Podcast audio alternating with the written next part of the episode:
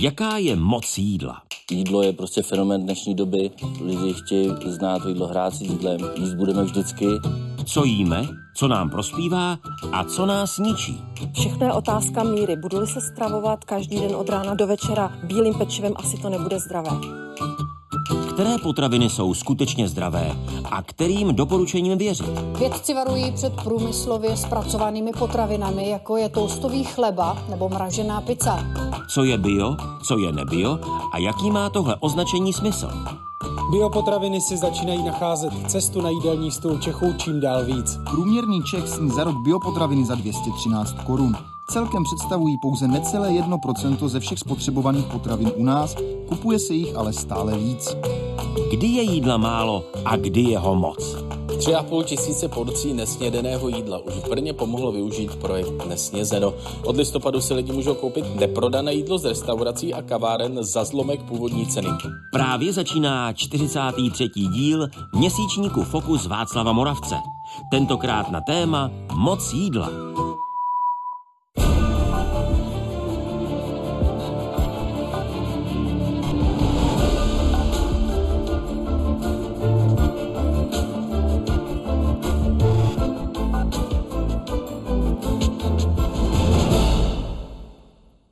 Dobrou chuť, pokud právě večeříte. Sedmé místo v žebříčku na světě pro Českou republiku. V žebříčku nejobéznějších obyvatel na světě. Podle dat Světové zdravotnické organizace je v prvním Turecku obézní celá třetina populace.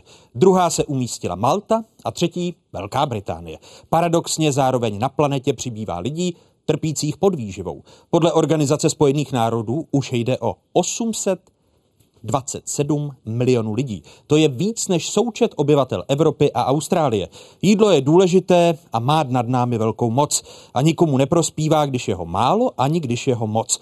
Co jíme, jak jíme, kdy jíme, kolik toho sníme. O tom bude řeč v dnešním Fokusu. Dobrý večer vám, divákům z Pravodajské 24. I dobrý večer publiku tady na statku Vodňanský v Blíževedlech, eh, které leží v krásné krajině mezi Litoměřicemi a Českou Lípou. Naše pozvání přijali studenti a pedagogové gymnázia Josefa Jungmana z Litoměřic a také farmářky a farmáři z Asociace soukromého zemědělství. Dobrý večer vám všem, vítejte ve Fokusu.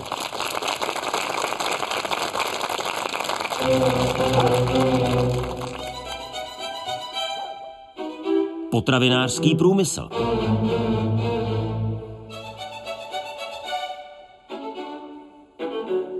První kapitolu dnešního Fokusu otevírají za doprovodu Sanyho a jeho štěkotu, který je dnes tady s námi na farmě v blíže vedlech a který je vlastně vlastníkem a hlídačem, tak první kapitolu dnes otevírají odbornice na bezpečnost potravin, profesorka Jana Hajšlová z Vysoké školy chemicko-technologické Praze. Dobrý večer, vítejte. Dobrý večer. A mé pozvání přijal chemik, docent Petr Klusoň, který působí v Ústavu chemických procesů Akademie věd České republiky a také na Přírodovědecké fakultě Univerzity Karlovy v Praze. Dobrý večer i vám. Dobrý večer. Paní profesorko, hned na úvod provokativní otázka. Můžeme se obejít bez chemie v potravinách? Tak já musím provokativně odpovědět, zklamu možná, ale nemůžeme. Tak zaprvé ta chemie, Potraviny samy jsou spousta molekul chemických, takže to je takový to první základní, ale myslím si, že ta otázka zněla spíš na takový ty látky, co tam nepatří. Jako například pesticidy, pesticidy, herbicidy, hormony fungicidy. a tak dále. Bez ano, můžeme já si myslím, že v té vzdálenější optimistické budoucnosti asi ano, v té kratší budoucnosti dost obtížně, protože pořád říkají statistiky, říkám to nerada, ale bez třeba aplikace pesticidů v těch rozvojových zemích nebo v podmínkách, kdy rozvoj škůcuje tak intenzivní, pořád ještě bohužel pesticidy roli hrají. No a pak jsou tam Ečka, a pak jsou tam takové ty prostředky třeba pro léčení zvířat, které, když není disciplína v té prvovýrobě, tak mohou třeba přejít i do našich potravin. Je to komplikovaná situace, ale možná, že ještě k tomu dospějeme zlepšuje se a blízká se na lepší časy. Jinými slovy, máme jejich množství pod kontrolou? Potravinách. Definitivně. To si myslím, že ano. I když pořád se objevují látky, které se, anglicky se to říká emerging contaminants, čili kontaminanty, které se zjeví a historie zatím neznala, ale my dokonce, když se díváme na statistiku, tak ona může trošku klamat. My vidíme, že čísla zjišťovaných kontaminantů nebo problémů v bezpečnosti potravin rostou, ale není to proto, že se to zhoršuje, ale je to paradoxně o tom, že víc látek sledujeme, máme lepší postupy a vlastně každý ten nález znamená zpětnou vazbu a nějaké opatření, které by mělo vést k tomu, aby se to neopakovalo nebo aspoň se to zlepšilo. Pane docente Klusoni, ale nekomplikujeme si to. Například dovozem jablek z Argentíny, která procházejí, myslím ta jablka, až 35 postřiky, tudíž té chemie. Je v tom ovoci či zelenině zbytečně moc? Bez pochyby. Mě teď napadla ale trochu jiná věc, k tomuhle se možná dostaneme, že máme řadu potravin, které e, jsou z hlediska těch kontaminujících látek naprosto bezpečné, nejsou tam žádné limity, které by byly překročené, ale ty potraviny jsou extrémně toxické. Eh, dnes je, dnes je eh, třeba velmi moderní pít kávu eh, z takových těch kapslí.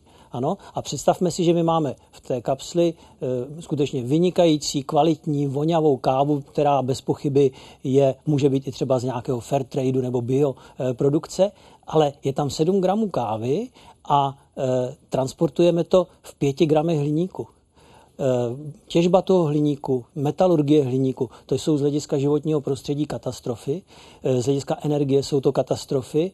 A vemme si, že budeme mít nějaké pracoviště, kde bude 200 lidí v nějakém open spaceu, pardon, 200 lidí bude pít tři kávy denně, a začněme to násobit a řekněme si, že takový kanceláří bude v Praze tisíc a najednou se dostáváme k desítkám tisíc tun ročně třeba jenom za hlavní město Prahu a podívejme se na to globálně. A tyhle ty potraviny, eh, vemete globálního herce, který je charismaticky prošedivělý a uděláte tomu reklamu, nejmenuji, a vlastně zblbnete generaci, eh, celou jednu generaci, která je vzdělaná, je, je, má určitý přehled, myslí si, že se chová eh, k životnímu prostředí šetrně. Všichni ale... jsme tu reklamu s Georgem Cloonem viděli. Řekl jste to vy, ano. ale eh, oni mají v, to, v té kanceláři někde bednu, tam se háží ty, tam ta sluníčka kanceláří háží tedy ty, ty použité kelímky hliníkové, no ale to už je strašně špatně. Takže potravina, eh, jak říká paní profesorka, ono se to bez pochyby zlepšuje, nicméně zároveň zabředáme do takových to věcí, které jsou vlastně katastrofální. Na jaké potraviny, když se vrátím k tomu mému příměru s jablkem, aniž bych ho příliš prosazoval, tak na jaké potraviny z hlediska kontaminace, zbytečné kontaminace si máme dát pozor? Eh, no, tak těch je spoustu. Ale když vy jste se dotknul třeba toho importovaného ovoce, eh, přijde maminka nebo babička eh, v lednu do samoobsluhy a vidí, že tam je hroznové víno, to hroznové víno stojí 190 korun za kilo nebo 160, řekne si, no tak ráda bych udělala těm dětem doma radost, ale nekoupím to. Přijde tam za tři dny a to hroznové víno už stojí 90, no tak ho koupí. Když ho přinese domů, nechá ho tam dva, tři dny, kdyby se po těch třech dnech na to hroznové víno podívala pod lupou, tak zjistí, že jsou tam všude takové drobné hnědé tečky. Oni to bez toho snědí, protože se eh, tak jako není to evidentně plesnivé. Nicméně vlastně je to potravina, která se sem v tom lednu přivezla třeba z Kapského města nebo z Chile, aby se sem dostala k tomu zákazníkovi, tak byla extrémně ošetřená. Opravdu těch 35 eh, postřiků to není žádná eh, výjimka, to je prostě standard. A teď si vemte, že zároveň ale se sem transportuje plíseň, která třeba tady žije také, ale eh, vzhledem k tomu, že se vyvinula v nějakých úplně jiných podmínkách klimatických, tak produkuje jiné spektrum těch toxínů, těch mykotoxínů a to je zase pro ten organismus vlastně katastrofa. Takže... Jinými slovy, dochází ke kontaminaci potravin z vnějších i vnitřních zdrojů. Něco si postříkáme, a my, pak my, sama plíseň? My, to, to znamená používat ten zdravý rozum, protože my tu, já jsem to, používám to velmi často, eh, taková ta pohádka o tom, o, tom, o těch 12 měsíčkách, tam ta zlá macecha, ta zlá sestra vyhnali Marušku v lednu, aby nazbírala jahody a mm, ona teda všechno se tam muselo stát, no ale my jsme v pozici té zlé Marušky a té zlé macechy a vyháníme vlastně někoho, abychom měli v lednu ty jahody a pak ještě kverujeme, že vypadají jak z polystyrénu. No, já bych eh, ještě trošku, když dovolíte, doplnila. Já to tak strašně úplně zle nevidím s tou plísní, protože oni ty fungicidy, které jsou na těch hroznech, jim možná nedovolí ani růst, ale je pravda ta, že ty koktejly, já bych to přesně tohle slovo hmm. použila, pesticidů, který vidíme třeba v importovaných čajích nebo v mnou často kritizovaných potravních doplňcích hmm. jsou hrozivé.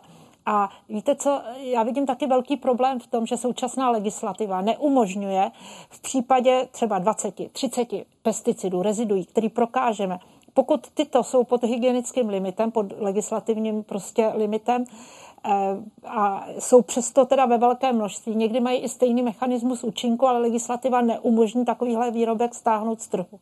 Počkejte, a... chápu to správně, že když jich je 35 a minimální... Tak možná to je příliš velký číslo. Mi, minimální množství, tak je to koktejl, který eh, zákonodárně je v pořádku. Zatím. Zatím. Ale pro zdraví člověka je... Velký otazník. Já velký si otazník. netroufnu říct, jaký to má dopad, ale pravda je ta, tady uvedu příklad třeba eh, látky, které se používaly v Sýrii jako bojové chemické látky. Od nich jsou vlastně odvozené dnešní pesticidy, některé insekticidy, jsou to organofosfáty. A oni mají stejný mechanismus účinku, jsou neurotoxické, inhibují důležitý enzym acetylcholin esterázu a byť jsou v těch malých množstvích, tak ono se to načítá. A to dnešní legislativa ještě nemá ošetřené, ale je pravda taky ta, že dneska ten výzkum se právě na tady tu problematiku zaměřuje. Horší je to, jak to sladit mezi firmami, které pesticidy uvádějí na trh, aby ten výzkum byl harmonizovaný a skončil prostě v nějakém finálním opatření. Pane docente? Mm, velmi zajímavé je porovnání potravinářského průmyslu a farmaceutického průmyslu. No, Paní profesorka říkala, že je to koktejl, to je krásné slovo a sedí to, když e, dostaneme na recept nějakou, nějakou chemickou látku, nějaký přípravek, tak máme jistotu, že ta látka, to individuum, protože tam je opravdu ta čistá látka s vysokou několika, jak říkáme, chemici devítkovou čistotou, takže byla třeba 20 let nějakým způsobem testována, než se dostala k tomu pacientovi. A opravdu není nebezpečí, že by tam byla nějaká směs čehosi, co by mezi pokud sebou... To není e pokud to není z e-shopu, tak eh, že by to spolu mohlo interagovat. Tady máme v zásadě 35 eh, nějakých látek, které tam přišly v různých cyklech vývoje toho, té, té, nebo růstu té potraviny a e, my vůbec nevíme nic o tom, jak ty látky spolu interagují. Takže to je další velice neznámá věc. Jak je to s čistotou těch látek? Léčivo se v zásadě musí produkovat na absolutní čistotě, která je prostě dána velice přísnými pravidly. Tady, jestli ten pesticid byl použit v 70-80% čistotě, co byl ten zbytek? A to ještě nemluvíme o situacích, kdy jsou falšovány ty pesticidy a jsou tam úplně jiné látky, než jsou deklarovány. Blíží se čas změny, paní profesorko, když jste použila eh, kouzelné slovíčko, zatím to není v zákonech ošetřeno? No, já tady asi musím ještě dodat, že existuje Evropský úřad pro bezpečnost potravin, EFSA. A ten združuje expertní týmy z různých zemí a vlastně všechny tady ty otázky, které mají vlastně ve svém výsledku směřovat k ochraně konzumentů a lidské populace, tak tyto žhavé otázky jsou předmětem řešení. A to tež se vlastně týká i těch koktejlů, různých chemikálí, kdy se hledají prostě nějaké nová, nějaká nová pravidla, která by je omezovala. Kdy se přehodnocují, já teď odskočím od pesticidů, třeba Ečka, to je problém, který řada lidí velice citlivě vnímá, ale tam třeba platí taková zajímavá prostě tendence, která říká, že všechna Ečka, potravní, doplň, potravní eh, aditiva, aditivní látky, která do roku 2009 nebyla důkladně hodnocena, se musí přehodnotit. A dokonce se třeba u řady z nich buď to odstraní z toho seznamu látek, které jsou povoleny, a nebo dokonce se třeba u nich sníží ty povolené koncentrace k použití. Jinými slovy, Ečka máme na... víc pod kontrolou než pesticidy? No, Ečka určitě, protože tam můžeme používat jenom ty látky, které jsou na tom povoleném listu, ale u těch pesticidů to tady taky nezaznělo. My kolikrát vidíme v evropských potravinách látky, které nejsou u nás registrovány, hmm. ale přijdou z rozvojových zemí, kde se používají ilegálně, eh, aniž by byly třeba toxikologické eh, průzkumy k tomu udělané. Čili ta problematika je, nás to zaměstnává na plný úvazek. Otravy z potravy nejsou nic nového. Členění jedů v historii sleduje v celku přesně přírodní zdroje. Rostlinné i živočišné. Tedy plísně, velké houby, bakterie a anorganické látky. Například secese si libovala v pastelových barvách. Týkalo se to i cukrářských výrobků, hlavně dortů. Šlehačka a krémy se dobarvovaly anorganickými solemi. Většina z nich ovšem byla jedovatých takže ony pobledlé dámy v průhledných šatech na muchových plakátech nejspíš trpěly chronickou otravou. Řím a olověné amfory. Před lety u nás hospodyňky přezbrojovaly ze smaltu na nerez. Ve starověkém Římě to bylo z hlíny a plechu na olovo. Kdo neměl doma baterii olověných amfor na olej, ryby a ocet, nebyl in. Druhá polovina 19. století. Francie, absint a v něm obsažené toxické terpeny. Tujon a tujol. Ty zcela ovlivnili celou jednu epochu a generaci.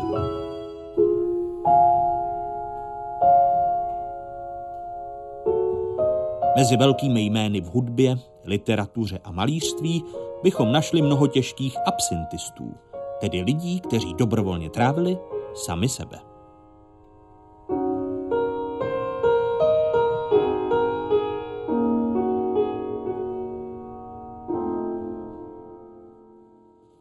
Pane docente, byly to jen zmiňované terpeny obsažené v absintu, které způsobovaly otravu nebo lidem škodily i jiné látky v absintu obsažené? No tak absint především je velmi silný um, alkohol, velmi silný etanol, ale to je, to je neuvěřitelný fenomén. Já nevím, kolik na to tady máme času, já to běžně přednáším hodinu.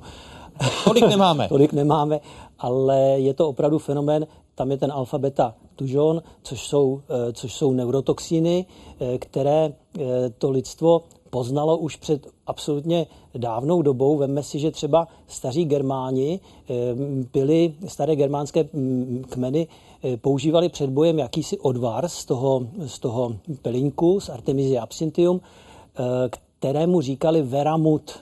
Ano, veramut, ono válečná odvaha. Nezní vám to, co vám to připomíná Veramut? Pijete Veramut, pane redaktore? Nepiji Veramut. Pijete? Jak to? Vermut. Vermut. Ano, takže tady máme vermut. Ale já ho piju málo. Já vím, ale to, no válečná odvaha, třeba jsou situace, kdy to se není vám... bojovný. Já nejsem bojovný, teď mě znáte. Já jsem věděl, že, že na ten absint se dostane řeč a mm, vy- za- zapsal jsem si tady do notesu z knihy Zjevení z Nového zákona. Poslouchejme, je to krátké. Zatroubil třetí anděl a zřítila se z nebe veliká hvězda, hořící jako pochodeň, padla na třetinu řek i na prameny vod. Jméno té hvězdy je Peliněk. Teď poslouchejme. Třetina vod se změnila v Peliněk a množství lidí umřelo z těch vod, protože byly otráveny. A to je nový zákon. A ve starém zákoně se o e, pelínku hm, hovoří také. Takže tam je spoustu, spoustu těch... Ale pane docente, dneska už absint s pelinkem, respektive s pionem nenajdete. My ho certifikujeme u nás v laboratoři někdy. Já nechápu, kdo teda tak strašně silný alkohol může teda mít v oblibě, ale ono se to exportuje do Kanady, do Británie já jsem viděla dokonce i v, v pubs v Anglii absint na poličkách a lidi, kteří ho konzumovali, ale už nemají to nebezpečí, že by měli... Absintismus nebudou mít, ona je norma, Evropská unie má od roku 1990 52 normu, 30, ne, 35 mg na litr. No, tak no, to je suma, prakticky. Což je, což je jakoby relativně nízké. Jak poslouchám tu vaši chemickou rozpravu, ani bych do ní chtěl vstupovat, protože jsme zaujati jako publikum, ale záleží tedy na množství u každé látky, Jistě. pokud ji prohlásíme za jed. Jistě. Všechny látky jsou toxické a závisí pouze na dávce. To je asi to dogma toxikologie, kterým asi no, začínáte prostě, výuku. A já taky. I voda? I voda. Ano, samozřejmě. jistě, když I to voda. přeženete. No voda, ne, ne, ne, voda je, voda je poměrně silný jet, ale eh, to se psal rok 1493 a v eh, Německu se narodil mm, člověk, který se jmenoval Aurelus Philippus Bombastus Theoprastus von Hohenheim. A žil ještě 48 let potom, no a protože s tímhle jménem mm, jako těžko se asi žije, tak ho známe jako Paracelza. A Paracelsus řekl, že jakákoliv látka může být prospěšná anebo neprospěšná, závisí výhradně na množství. Na té dávce. A nejtoxičtější látka na planetě je bakteriální toxín, botulotoxín, který je zabije člověka v nanogramech a ten se používá v oftalmologii, používá se v neurologii, používá se A dnes taky na vyhlazování. na vyhlazování vrásek. vrásek. V každém třetí ulici je salon, ve kterém ho aplikují. Takže to je nejhorší jed, který vůbec známe a je rozhodně prospěšný. No a zároveň voda, kdyby nás tady na tom statku nechali tři, čtyři dny a nedali by nám nic k jídlu, neměli bychom žádný paralelní přísun jontů a dostávali bychom jenom vodu, ale opravdu H2O, destilovanou vodu, tak určitě zemřeme. Tak, Jaká, jaká byla znalost jedů v minulosti? Vy jste o tom napsal knížku Jedová stopa. Eh, jak se ta znalost jedů v minulosti To je, to je, mm, já si myslím, že ta znalost těch jedů je naprosto pradávná. Eh, Máme o tom spoustu, spoustu důkazů teď přemýšlím, který bych použil třeba v názvu rostlinek, ano, tak jedna z takových velmi, vlastně asi nejjedovatější evropská rostlina se jmenuje omněj. Omněj šalamounek a akonitum napelus. Když bychom si přečetli staré řecké báje a pověsti nebo Ovidia, metamorfozy proměny, tak tam se dočteme, že Herakles, ten, ten rek, dostal od toho lstivého krále Euryste a spoustu takových těch divných úkolů a on to plnil, docela mu to šlo. A jeden z těch úkolů bylo, aby z, eh, z podsvětí od brány Acherontu při, přivedl trojhlavého psa Kerbera. Eh, jemu se to podařilo, vyvlekl toho psa eh, do místa, které i dnes u Černého moře se nazývá Akonaj, ano, latinsky o mě je akonitum, a ten pes, to se tam přímo takhle praví, je sa oslepen slunečním světlem počal dávit a kam dopadla jedovatá slina, vzešla rostlina, řekové říká akonitos, latinsky akonitum. No takže ti lidé museli vědět, že ta rostlina je velice jedovatá, když ji podstatě asociovali tedy s podsvětním psem Kerberem. A takových případů je nekonečně mnoho. Současné jedy, ale to které... není dneska. no, ale které jsou dneska, paní profesorko? Současné jedy, které vznikají při tom, jak e, pracujeme s potravinami. Tak a to je zajímavý. Doteďka jsme hovořili o těch externích, exogenních, jako jsou pesticidy, hormony a tak dále. To je, dejme tomu, z toho vnějšího světa. Ale když si budete dělat toustíček, my jsme mluvili o tom bílém chlebu, který je nezdravý, a když si ho dáte do toustru a protože jste požitkář a chcete, aby hodně byl křupavý a bude takový takový nahnědlý, tak si tam vyrobíte akrylamid. V roce 2000, kdy jsme poprvé o tom četli, karcinogen v potravinách tepelně zpracovaných, byl tam otazník, byli to švédští věci, kteří přišli s tímto objevem, tak jsme se strašně divili, že tato malinká molekula nám unikla, protože my se díváme velmi podrobně na složení potravin.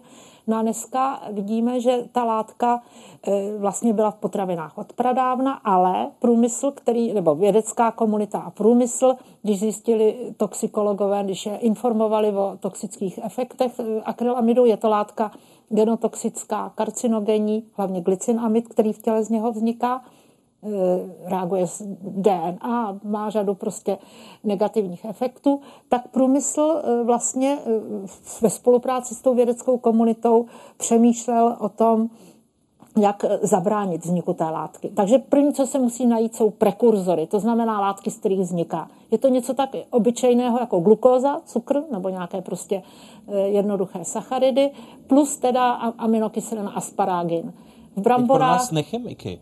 Eh, kdybych se vrátil k tomu toustu, u kterého tak, jsme začali. Jak němu skončím? Tak, tak je, je, je možné toustovat a přitom nemít tu látku? Ne. Takže závisí vlastně, bohužel Takže zklamu, netoustovat. Takže vlastně dá se říct netoustovat, ale protože všechno se musí dělat s mírou a samozřejmě existují i kompenzační mechanismy v dietě, které zase ty toxické látky svým způsobem prostě, já řeknu slovo, pufrují. Tak když si váš toustíček eh, eh, uděláte do barvy takové na nejvíc zlatavé, tak toho akrylamidu je tak málo, že to nebezpečí je taky malinké. Když je hodně hnědý, nebo vaše lupínky bramborové nebo cokoliv, tak tam to nebezpečí je větší. Další aktuální téma pro vás pro věce palmový olej, yeah. který je který je často předmětem diskuzí i, i kritiky z tohoto ohledu?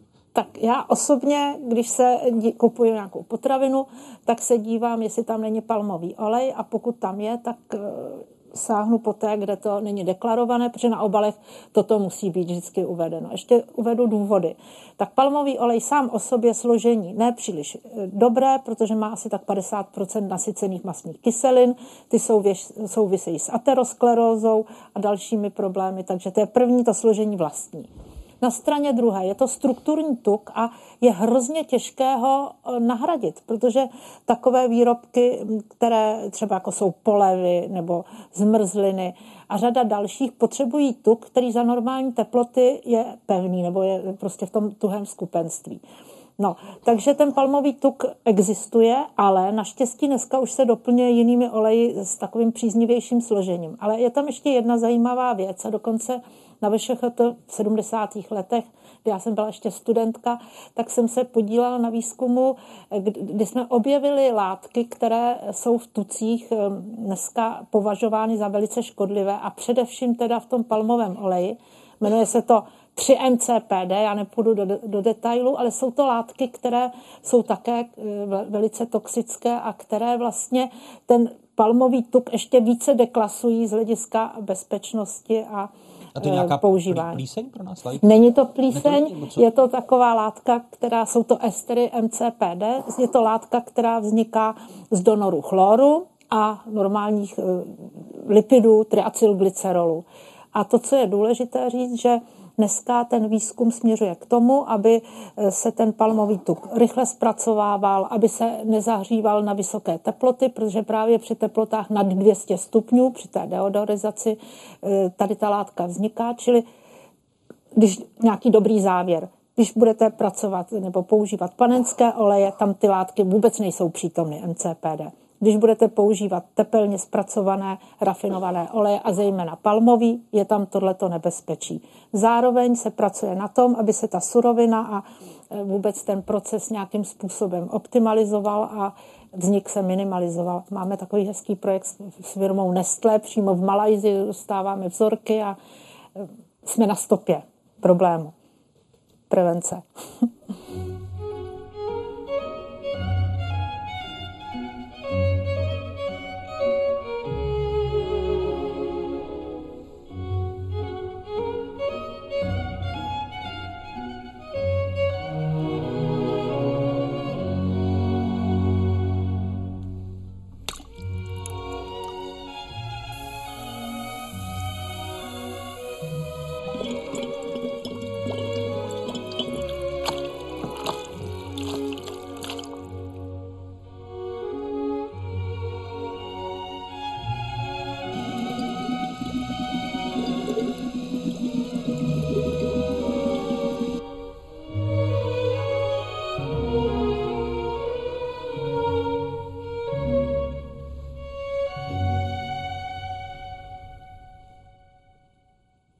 Průmyslově zpracovávané potraviny, jako jsou zmrzliny, snídaňové cereálie, mražená pizza, mohou podle francouzských a španělských výzkumníků, jak o jejich výzkumu referovala Česká televize letos v květnu, mít negativní dopady na lidské zdraví.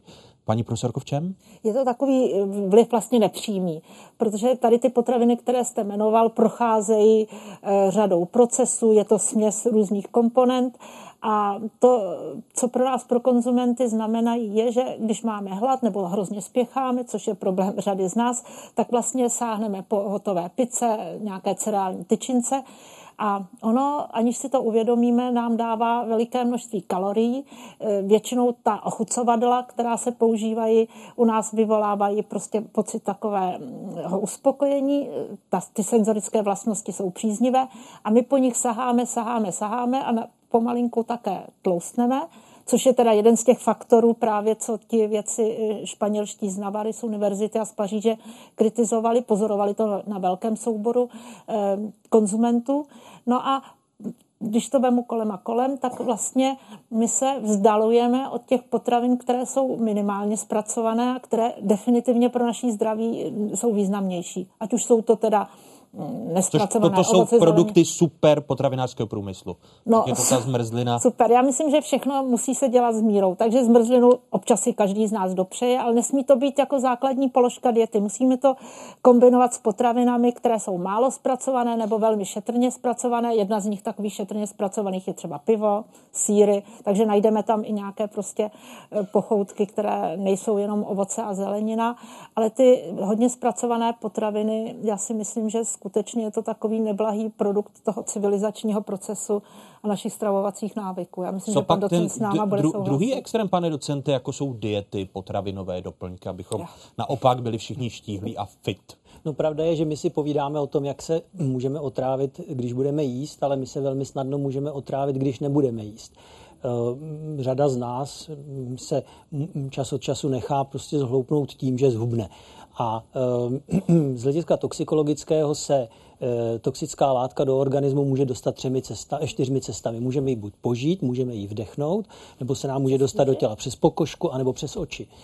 A samozřejmě medicína zná spoustu dalších a dalších způsobů. Ale když se přidržíme u tohohle toho, tak ta látka vstoupí do těla a teď nastává fáze, které říkáme fáze distribuční. A v zásadě to závisí eh, na fyzikálních vlastnostech, fyzikálně chemických vlastnostech těch, té látky. Zdali je rozpustná dietě, kterou dietě, ale zdali je ta látka rozpustná ve vodě nebo není rozpustná ve vodě. Když je rozpustná ve vodě, jak je to relativně dobře, protože se velmi rychle eh, dostane k nějakému cílovému orgánu, metabolizuje se a tak dále. Kdežto ta látka rozpustná v tucích, ta nepolární, se nám bude, a ne se nám bude, oni se nám všechny ty toxické látky v té tukové tkáni eh, vlastně kumulují, říká se tomu depot. A teď si vezme situaci, že nějaká dáma se nechá vystresovat, že prostě do plavek do léta nebude tak, jak by chtěla vypadat. A někdo jí poradí, že je výborná dieta a že za měsíc zhubne 8 kilo. To je, já nechci přehánět, ale to je skoro jako kdyby rozsudek smrti.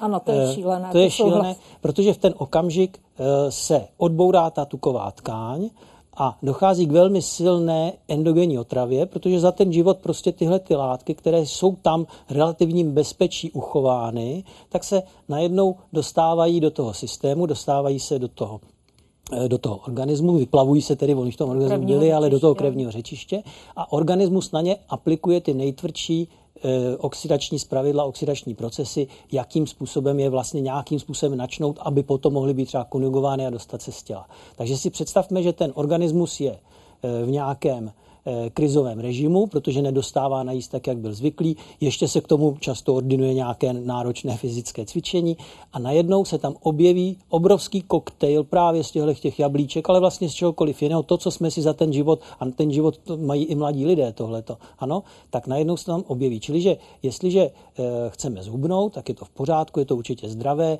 e, mít nižší váhu, ale musíme hubnout rychlostí třeba jeden, maximálně dva kilogramy za měsíc a těch 6 kilo si tedy rozplánovat na půl roku nebo na rok.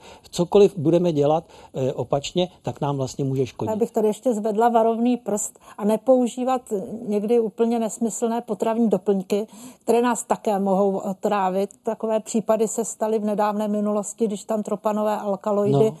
No. A, to, a to zákony ne, neošetřují, když no, no, lidé kupují no, potravinové doplňky? Dozor nad potravinami v České republice si myslím, že je velice úspěšný a intenzivní. Ale a to se týká jenom, i potravinových doplňků? Přece jenom ta největší pozornost logicky je soustředěna na ty základní potraviny. A potravinové doplňky ve svém množství a nesmírné složitosti složení um, komponent, které obsahují, tak přece jenom není tolik Určitě, prostředků je kontrolovat. Takže já jsem teda eh, velice rezervovaná k používání těchto různých prostě... Já si pamatuju na jednu vaší studii, mě řeknete přesně, kdy to bylo, eh, ale ta mě opravdu nešokovala, velice zaujala. My si ne, nekoupíme schnilé rajíče ale když si koupíme někde v lékárně nějakou kapsli, ve které jsou Tam sušené je, bylinky, to byl ostropestřec, ostropestřec mariánský. A, mariánský, a že to někde tamhle e, neusušili, ono to kompletně splesnivělo a teď jsou tam mykotoxíny teda ve fantastickém spektru a jsou to ty nejhorší a vy za to dáte ohromné peníze. Ano. A my to máme krásně potažené v té tabletě. Jo? Ano. Ještě na tom je švýcarská a... vléčka, ale pochází to z Číny. ano, ano a ještě navíc dvě, tři kapsle podle, podle doporučení překročí, tomu se říká tolerovan, tolerovaný tolerovatelná denní dávka ano. a teď si představte, že vy vlastně si jako tím intoxikujete. Bez pochyby.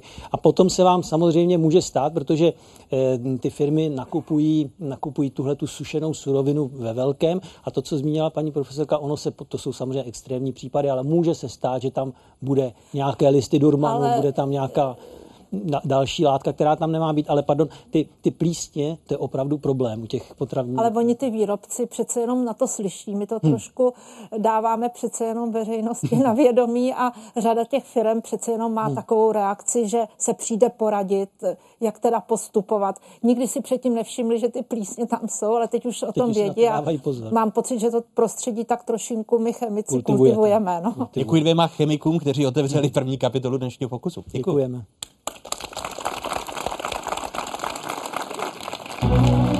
Hosty Fokusu Václava Moravce na téma moc jídla dnes večer jsou odbornice na bezpečnost potravin Jana Hajšlová, chemik Petr Klusoň, lékař Jan Vojáček, ekologický zemědělec Martin Hutař, kreativní šéf-kuchařka Jana Bilíková a odborník na potravinový odpad Adam Podhola. Právě se díváte na Marka Černého, pěstitele, prodejce, jeho rodina hospodaří na polích už po pět generací. Zeleninu, kterou na svých pěti hektarech vypěstují, pak nabízejí na farmářských trzích. Mimo jiné i na proslulém pražském trhu na náměstí Jiřího Spoděbrat. Právě tam jsem si jedno sobotní dopoledne vyzkoušel, jaké to je být mužem za pultem. Jaký je rozdíl, když, když se člověk podívá třeba tady na, to bošu, na vaši cibuli, na vaše, na vaše rajčata a srovná to s tou průmyslovou e, zemědělskou výrobou? Většinou ta průmyslová e, je o tom, že se tomu svítí, že? protože se to sází někdy před Vánocema, aby to bylo v březnu, aby to plodilo. Nepěstuje se to v zemině jako v takový, pěstuje se to většinou v kokosových vláknech dává se tomu živiny přímo, přímo jakoby do vody. No. Tady to je, má živiny ze země, zraje to na sluníčku, takže má to takovou tu chuť, kterou to má mít. Letvičky jsou za 15. Máte brigádu. Mám brigádu. A chtěl jsem se vás právě zeptat, proč chodíte na trh? No? Tak za prvé kvůli tomu, že se mi líbí, že podpořím farmáře. Je to čerstvý, je to kvalitní. Je to čerstvý kvalitní? No. Snažíme se pěstovat prakticky všechno, aby ten sortiment byl široký, hodně druhů dýní, papriky, rajčata, kurky, všechno. Z toho zeleného ty bylinky, taky asi 6-7 druhů. To je koriandr. Jo. Petr Žel je vedle. Já jsem si říkal. Mohu se zeptat, proč dáváte přednost eh, nákupu zeleniny na farmářském trhu před eh, hypermarkety? Mám dojem, že asi by ta zelenina mohla být z lokálních zdrojů a e, pravdě předpokládám, že je vyšší kvalitu. No. Skvělý, že máme lokál patrioty. Jo, jo. A jich málo zatím. Jo. Pomalu se to rozšiřuje, ale těch lidí ještě je pořád málo. Hmm. V těch supermarketech e, je to pořád ještě levnější. Začíná teda už ty supermarkety už dotahují tu cenu cenu tady těch malo, malo prodejců. V jednom supermarketu tak měli Petržel třikrát dražší jak my. Hmm. Jenže oni, že oni zabalají třeba po dvou, po třech, ta cena je 25 korun těch třech, no a ty lidi to nevidí, že už to kilo stojí 150. Hmm. Oni vidí, že za tři petržele dají 25 korun nebo 20 korun. Přijde jim to levný. Saláty za 20 korun. Rajčata. Jo, 49. Okurky, Marku, jsou. Jaký? Tyto hadovky. 49. 44. Takže 112 korun. Mohu se zeptat, proč dáváte přednost farmářským trhům před nákupem no, zeleniny? tady no a je tady sympatický. Tak, tak aby může člověk podpoří a přímo živnostníky. Doma, domácí farmáře. A tak. Taky díky. Kvůli kvalitě, kvůli kvalitě a máme rádi tu atmosféru, my se chodíme pravidelně. A... Pravidelními návštěvami. To jasně ne že to, minimálně je to čerství, jakože samozřejmě neskontrolujeme, jestli to je bez chemie, ale je to čerství aspoň. A pozná se to při tom vaření? Pozná se to. Je to lepší? V čem? Po- Pozná se to při vaření? Jo, je to lepší na chuti. Ale to je takový jako víkendová záležitost, že člověk zajde v sobotu prostě po snídani, nebo před snídaní. A nakupuje si mě, to nám se naučila mamka. Hmm. Papriky za 79. Řetkvičky, jo? Takže ty jsou za 15. Ty rajčata střední. Ne, ty jsou 80. 34 rajčátka.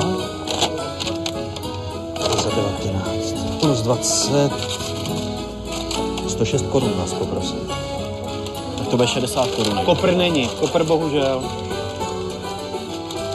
Zelí je za kolik, Aničko? 20 kilo. Plus 2 a 20. A ještě jsou tam nějaký jiný řetkové, nemáte nic. Je řetkve, myslíte, řetkvičky? Jo, chci si vzít jedny řetky. Jedny řetkvičky chcete? Zaplatím vám řetkičky, já si je tam vezmu. Takže dohromady to dělá 97 korun. Pojďte ke mně. Dobrý den. Proč dáváte přednost farmářským trhům a kupujete zeleninu tady na trhu? Částečně tuším, odkud to pochází, si to můžu dostupovat. Předpokládám, že ta zelenina třeba je kvalitní, je čerstvá, vidím, jaká je, že někde nestojí nějaký delší, delší čas. Poznáte to i na chuti? Když pak... Často ano, často, často ano. Chodíte pravidelně na trhy? No. A ze, Z, z jakého důvodu kupujete zeleninu právě na trzích a nejdete třeba do hypermarketu? Protože je čerstvější, potkáme lidi normální a není to zabalený v. No a víme, koho podporujeme. A na, a na chuti se to pozná? A na chuti na se to vůni. Na vůni. A za 39. Za 11. Co vám to jde? Nechválte dne před večerem. Na začátku ještě karty. 21. Chcete tu nať trochu? Ještě lilek. 153 korun. Podle čeho si vybíráte jako tu, tu zeleninu? Tady toho méně třeba než to marketu, ale zase tady můžete jako nakupovat podle nějaké inspirace, že jo? Já prostě jdu, teď si tady vybírám nějaké věci a pak si myslím, že to uvažím. No tak to. Chodíte pravidelně? No, tak občas. Občas. A jaký jsou důvody jako nakupování zeleniny na farmářských trzích? 97 korun. Tak, no, no bylo to takový, že jsme vstali brzo, tak jsme si řekli, že proč vlastně bychom nepřišli, že jo. Takže spíš společenská událost, jo? Přesně tak, jsi říkal. 97. To je tři, tři kačky. To EET. Naschle.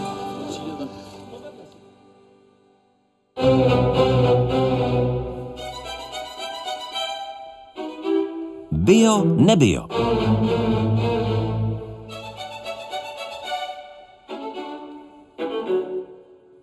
Druhou kapitolu dnešního fokusu na téma moc jídla otevírají ekologický zemědělec Martin Hutař. Dobrý večer, Martine, vítejte. večer.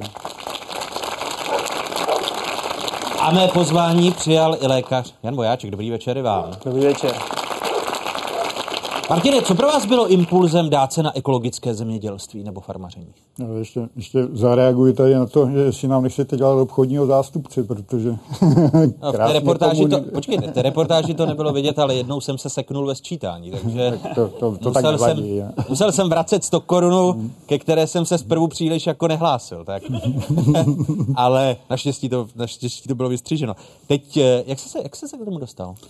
V podstatě eh, jsou zemědělec, jsou agronom a, a když jsem přišel vlastně ještě do socialistického zemědělství někdy v roce 84, tak člověk viděl ten šlendrián eh, v té době té, té chemie, té, prostě jak se hospodaří, jak se tam valí chemie zbytečně, nesmyslně a tak člověk pře, přemýšlel, jak to zlepšit, jak to dělat líp. No takže ještě, ještě někdy v roce 87-8 jsme s kamarádama přemýšleli a vymysleli jsme a zjistili jsme se, tehdy nebyl internet, že jo, takže nikde jsme se ne, nemohli podívat, takže prostě logicky bylo dáno, že, že, že to jde, že bez té chemie by to mělo jít, když se to dělalo, já nevím, eh, několik tisíc let. Řečeno ale slovy českého klasika Génia, vy jste to zkusili bez chemie. Jde to úplně bez chemie? Nebo je to spíš marketingový, takže se říká ekologické zemědělství úplně bez chemie?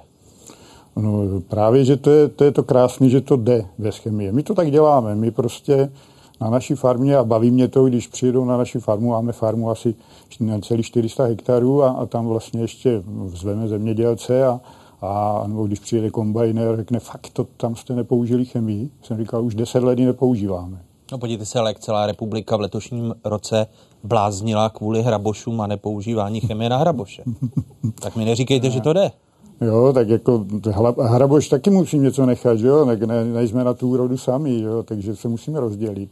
A že někdo něco zapomene jako udělat, trošičku se, eh, trošičku prostě přemýšlet dopředu, protože to ekologi- ekologické zemědělství je o prevenci. Musíte, a tak jak eh, pečovat o své zdraví, jo, tak, tak to je úplně to samé v, té, v tom zemědělství. My nemáme žádné podpůrné prostředky, kterými bychom něco opravovali, napravovali. Takže co nevymyslíme dopředu, co neudáme dopředu, tak potom na, bohužel je nějaká ztráta. Ale s tím se musí počítat.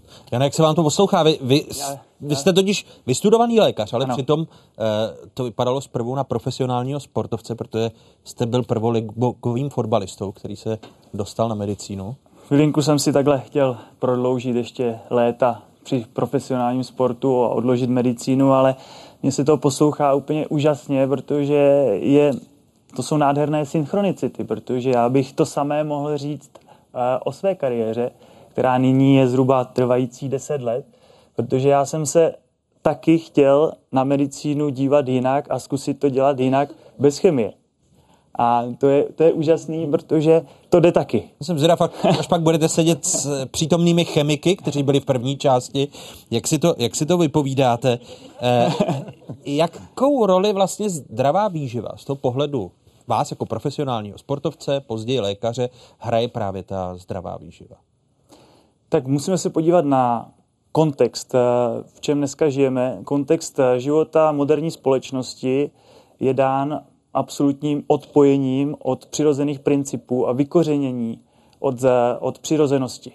A součástí toho se stala i strava. Takže my se tady bavíme, že máme nejrůznější spolky na to, aby hodnotili, jestli ta chemická látka je tam v pořádku nebo není, jestli je tam 35, 55. Jo, absolutně naše mysl v 21. století se do jisté míry zbláznila. A my teďka jenom hledáme cestu, jak to vrátit zpátky. Jak se vrátit k normálu. Ano. Vy, vy v rámci, jako ekologický zemědělec, v rámci návratu k normálu používáte slovo rajonizace. Eh, jakou roli v tom ekologickém zemědělství hraje? No, jako to je uh, základní vlastně také pravidlo uh, ekologického zemědělství. Ono tady je kopcovitá krajina, takže na každém kopci z každé strany prostě ta rostlina roste lépe nebo hůře. Potom je to samozřejmě i ve vztahu k různým rostlinám, které rostou někde v jiných pásmech a tak dále. Takže je lépe pěstovat to, co, čemu se tady daří a to ostatní prostě radši dovést. Takže to je i ve vztahu jako k těm dovozovým produktům. Jestli chceme teda bioprodukty, které jsou kvalitně vyprodukované, tak neodsuzujeme nějaké ty dovozy. Vy jste na Jesenicku e, začal pěstovat pšenici špaldu. E, to bylo kdy? To bylo v roce 90, jsme uzaseli tehdy to bylo vlastně, že jo, Sudety, Jesenicko, žádná tradice, žádní předkové, já jsem tam taky e, nějak doplul e, a, a zjišťovali jsme vlastně, co tam dělali, jak tam dělali. Tam byly e, takové podobné statky, jak tady, obrovské, nádherné a během jednoho, dvou století to tam ty e, předkové Němci vybudovali a tak jsme se dívali, co dělali. A oni fakt dělali tu špaldu pšenici, dělali pohanku, kterým se právě na horách dařilo a u nás vlastně nebyla, se nepěstovala vůbec, jsem jako zemědělec Eh, maximálně pak jsem mu dohledal to ve skriptech, že to existuje. A, a v podstatě tak jsme mu začali pěstovat a samozřejmě... A u nás ta, vůbec neexistovala, kde jste? Eh, ne, nebyla u nás, tak, tak eh, jsem, jsem, jsem s kamarádem se dozvěděl nebo věděl, že už v Rakousku je, je možné vzít a to ještě pan Dinsbír ještě stříhal dráty a zrovna si za 14 dní jsme jeli pro špáldu, vyměnil jsem dva pytle za, za, tři, za tři basy piva a začali jsme ho pěstovat. A dneska je to celkem také, nebo je to synonymum ekologického zemědělství a hodně zemědělců ji pěstuje. A samozřejmě to není jenom o tom, že lidem chutná, je, má zajímavou chuť a hlavně nutriční hodnoty. A vlastně dneska jsme se osmělili eh, a už ji nazýváme super potravinou, protože tím složením, které je doopravdy obsahuje spoustu skvělých látek. A tady by mohl Jan navázat právě parametry, jak by měla vypadat ta zdravá strava. Tam ta rajonizace, respektive lokálnost hraje zásadní roli vedle jakých dalších faktorů? My jsme se teďka trošičku ztratili v informacích o tom, co právě zdravá strava je. Kdybychom se tady zeptali lidí okolo, tak se asi možná neschodneme a proto se hledají právě základní principy vracení se právě k určité přirozenosti. A tam jsou ty parametry jednoznačné, lokálnost, sezónnost, kvalita, to by mělo platit pro všechny. Pokud uvažuji nad svým talířem, tak tohle by mělo splňovat tyto základní parametry. A potom už existují nějaké individuální preference a to už je o množství. To záleží, jestli jsem víc nebo méně aktivní, jestli jsem právě sportovec nebo spíš mám sedavý zaměstnání. A pak samozřejmě taky záleží na složení té stravy. To je, potom už dneska jsou ty směry víc eh, eh, keto, paleo, veganství a tak dále. To už je taky otázkou osobních nějakých preferencí. A pak taky velmi záleží, jak jak to jídlo jím. A tohle je vlastně takový mix, který vytváří potom ten můj talíř. A ten mix vychází ne z nějakých trendů, ale z přirozenosti. Z přirozenosti toho, co ten náš organismus skutečně podporuje ve svém zdraví a ve své odolnosti vůči stresu. Protože dneska se hovoří o tom, že stres je zabiják, je to number one eh, příčina všech civilizačních nemocí, ale to není otázka stresu. To je otázka toho, že my jsme se vlastně stali neodolnými vůči stresu a jednou, jednou z důležitých faktorů je právě strava, protože na začátku jste hovořil, kolik milionů lidí na světě je podvyživených, a to jsme možná my všichni tady, co sedíme. Protože když se dělají specifické testy na to, jaký máme obsah nitrobuněčných mikroelementů, tak naprostá většina lidí je podvyživená na úrovni těchto mikroživin. Takže i my, co máme sedavé zaměstnání a nechtěl jste e, s laskavostí sobě e, vlastní říci, že profesionální sportovci versus knedlíci, tak i, i knedlík může být podvyživený? Ano, je to, je to tak, protože a, ta kvalita, hmm. což je jeden z těch zdrojů, a, souvisí také s tím, co ta daná surovina obsahuje. A my jsme se tady v tom, té první části bavili o chemických koktejlech. To je jedna část, která zatěžuje organismus. A pak je ta druhá část, co to obsahuje za ty látky prospěšné. A to pokud ta potravina nemá tu adekvátní kvalitu, tak ten, ten obsah těch mikroelementů prostě není.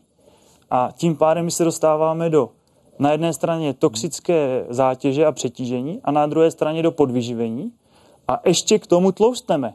Jo, to je absolutní jako paradox té dnešní civilizace. Martin, Mě napadla jedna věc, že udělal se takový výzkum, když se srovnávali e, vepřové maso a prasata, která byla z těch konvenčních chovů, kde jsou zavření, nevidí slunko vůbec nic a e, vyrostou velmi rychle. A na druhé straně byly stájový chov, kde jsou volně a potom byl ještě ten chov, kdy pobíhají vlastně po pastvině a v podstatě tam byl rozdíl třeba mikroelementů a vitamínu asi 30 až 40 eh, daleko vyšší. Že? To prase žije déle, má možnost to načerpat, spotká se s potravou, kde tady ty mikroelementy jsou. Že? To, a to je zásadní vlastně při produkci potravin. A to jsou spousta dalších studií, že vlastně ty potraviny jsou prázdné proti tím, jak, jak byly ovoce, zelenina, jak jsou krásné, velké, všechno, ale jsou prázdné na ty mikroelementy a další látky. Tam je tam ta genialita i toho našeho propojení s přírodou, od kterého jsme se totálně odpojili, je, že my v sobě máme život na úrovni mikroorganismů. Obrovský bohatý život, nazývá se to mikrobiom. A tenhle stejný mikro, nebo stejný, ne, ne složením, ale ten život je i v té půdě. A v okamžiku, kdy my ten život v té půdě zabíjíme, tak jak potom ta potravina má živit život v nás. Protože já jsem už kde si řekl, že my nejsme to, co jíme. My jsme to, co střebáme. A my v prvé řadě krmíme, to je paradoxní, my krmíme v prvé řadě ty svoje mikroby, kterých máme tisíce kmenů, triliony mikroorganismů v nás. Takže my v prvé řadě krmíme je a oni potom krmí nás. A velmi záleží, čím, čím co jim dáváme. To je zcela zásadní. Co jíst a kolik jíst? Doporučení existuje celá řada, navíc se v čase mění. Zkusme se podívat na modelovou potravinovou pyramidu z dílny Tuzemského ministerstva zdravotnictví. Podle ní bychom pečiva, obilovin, těstovin nebo rýže měli sníst 3 až 6 porcí denně. Jednou porcí se přitom rozumí krajíc chleba nebo rohlík, miska ovesných vloček, kopeček vařených těstovin nebo vařené rýže. Z hromádky zeleniny můžeme vybrat 3 až 5 porcí. Ku příkladu jednu velkou papriku, dvě rajčata, misku salátu, mrkev a k tomu třeba půl talíře brambor. Kdo chce jíst zdravě a vyváženě, má k tomu denně přidat 2 až 4 porce ovoce. Dejme tomu jablko, banán, misku jahod a zapít to může sklenicí ovocné šťávy. Důležité jsou i mléčné výrobky a mléko. Dvě až tři porce denně Ideálně to znamená jednu sklenici mléka, kelímek jogurtu a něco síra. A teď to hlavní. Maso, ryby, drůbež. Do této skupiny patří také vejce nebo luštěniny. Těchto všech dobrot bychom si však denně měli dát jen jednu, maximálně dvě porce. Jedna porce je přitom 125 gramů masa nebo dvě vejce, a nebo třeba také sojové maso. Vyhýbat bychom se měli soli, škodlivým tukům a cukrům. A pokud je to příliš těžký úkol, pak bychom ku příkladu sladké měli omezit na 20 gramů denně.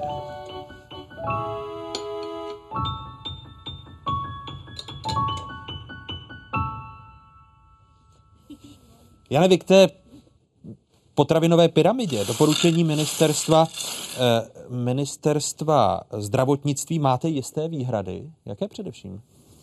A to je samozřejmě tenký let, abych já jako mladý lékař se pouštěl do kritiky ministerstva zdravotnictví a jeho doporučení. A... Tak jste se stal mediálně známý, že to, co dávají nemocnice svým pacientům ve stravě. Tak, tak pokud... jak, jaké jsou vaše výhrady k tomu, co jsem teď prezentoval v té potravinové pyramidě? No, já bych řekl, že ona by mohla být skoro obráceně, ale je to můj osobní názor, který vychází nejenom z mého názoru, ale i některých lékařů ve světě dneska, protože skutečně ten pohled na to, co bychom měli konzumovat v 21. století se trošku mění, ustupuje se z těch, řekněme, potravin, které nejsou úplně esenciální a jsou víceméně jenom prázdné kalorie a energie, což jsou, což jsou víceméně sacharidy. Ale já bych nechtěl kritizovat eh, potravinovou pyramidu, já bych chtěl říct, že ono, stejně tyto doporučení jsou pro normální lidi zcela nepraktický, protože nepředpokládám, že lidé tady mají na ledničce vystavenou potravinovou pyramidu, podle které jedí. Nebo dokonce mohou být na tu pyramidu naštvaní, když eh, ořezávají ten ždibíček dortu, eh, což je to doporučené množství. A tady, tady jste řekl podstatnou věc a ona byla zmíněna i v té první části. My jsme dneska díky tomu vykořenění od těch přirozených principů eh, v režimu takové chronické úzkosti a napětí. A ta strava dnes nám plní úplně jinou roli než dřív. Dřív to bylo snažení číslo jedna pro přežití. Dneska je to vlastně nástroj pro uspokojení, pro kompenzaci nespokojenosti a úzkosti v životě. A to je to ten důvod, proč dneska ty průmyslové zpracované potraviny jsou pořád tak populární. populární. Přitom to nedává žádnou logiku, to není jídlo. Ale ono to vlastně sítí ten náš dopaminový systém odměny a lidé a pro, se na chviličku vlastně vymaní z té své vnitřní úzkosti a napětí, který dneska provází ten moderní způsob života, kde jsme si všechno velmi zjednodušili. Ale za cenu kterou dneska platíme na úrovni epidemie chronických nemocí. A jeden z těch důvodů je právě, a, že lidé de facto se dneska stali závislým stádem na nekvalitním jídle. Ono naštěstí se to ale mění jistou edukací a tím, že se o tom bavíme, ku příkladu e, v televizi. Já jsem z toho nadšený, z tohohle pořadu. Jsou, jsou, děkuju.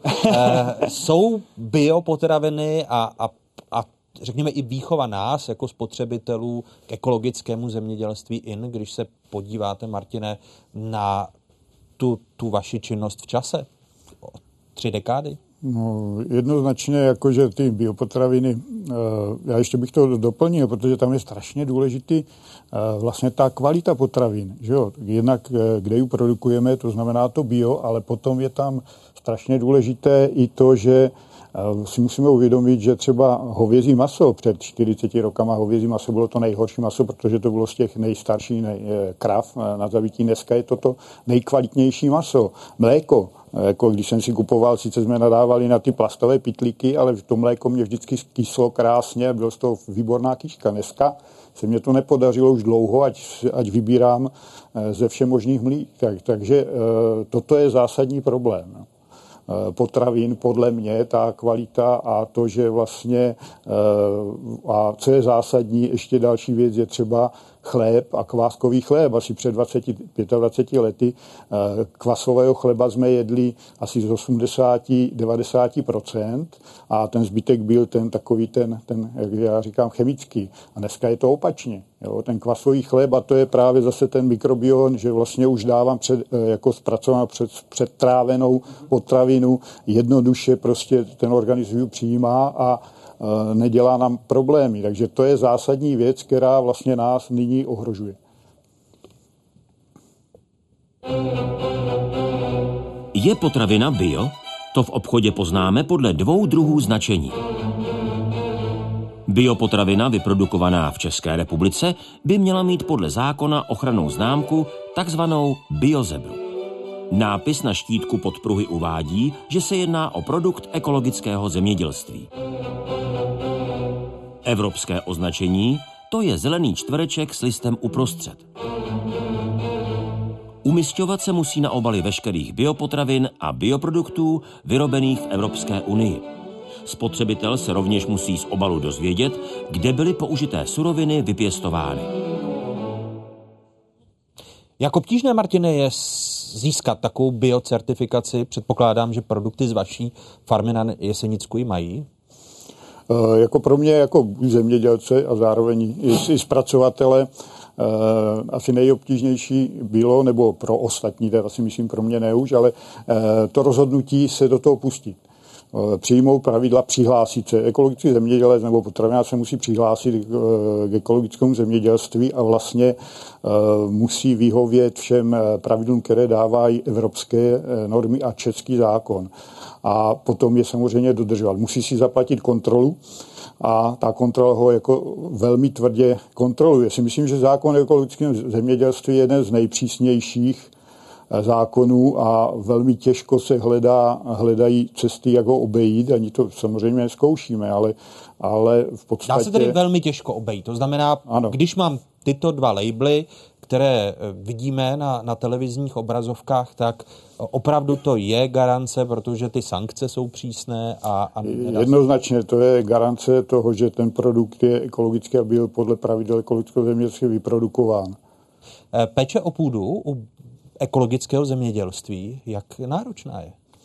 Eh, my vlastně nic jiného než eh, žádný intenzifikační prostředek eh, vlastně v ekologickém zemědělství nemáme. Proti konvenčním zemědělcům, kteří hnojí všemi možnými hnojiví, stříkají a tak dále. A v podstatě, když se jim něco povede, nepovede, tak je další nějaký nápravný prostředek. My musíme preventivně uvažovat, připravovat půdu, starat se o ní, zúrodňovat ji, a což samozřejmě není na na jeden, dva roky, ale je to na několik, eh, na spoustu let dopředu a samozřejmě zase jsou tam jiné problémy jako majetkové a tak dále, ale to je něco jiného. Jinými jak dlouho to trvá, než eh, z takové půdy průmyslově zemědělské se dostane ta půda do toho stavu, kterou bychom nazvali ekologickou půdou? Když se ekologický zemědělec začne hospodařit, tak je dva, respektive tři roky eh, přechodné období, kdy teprve se ten produkt začne nazývat bioproduktem, u biodynamického zemědělství je to pět let,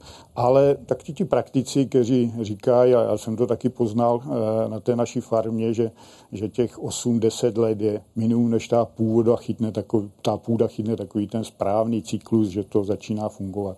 Nakolik eh, to biozemědělství eh, dostává trhliny nebo je poškozováno teď tím, že je in a že to může být marketingový marketingová bublina?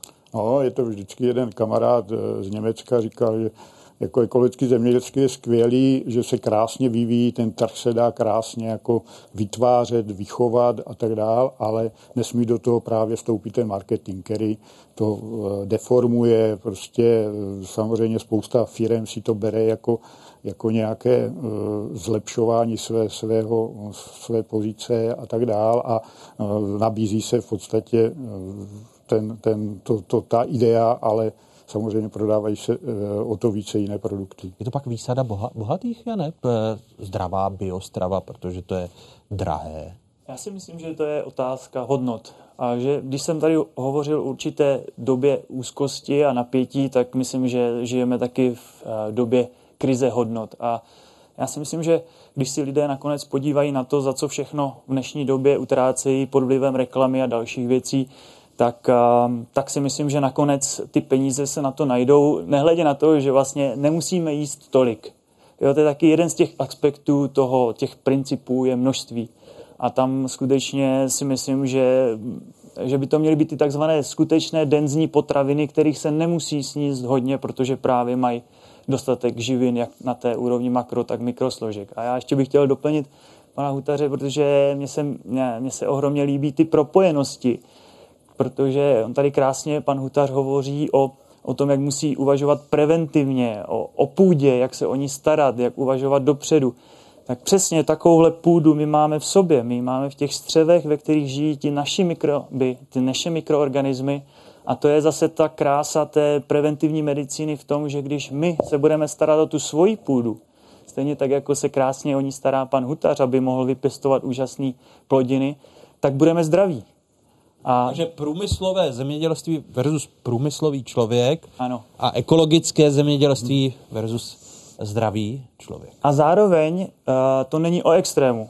Jo? Dneska spousta lidí i v životním stylu dokáže zabíhat do extrému. To jsou ty diety. Dokonce dneska existuje, nebo dneska už dlouhou dobu existuje diagnóza ortorexie, což je de facto úzkostné patologické zaměření na zdravou stravu. A to je další extrém.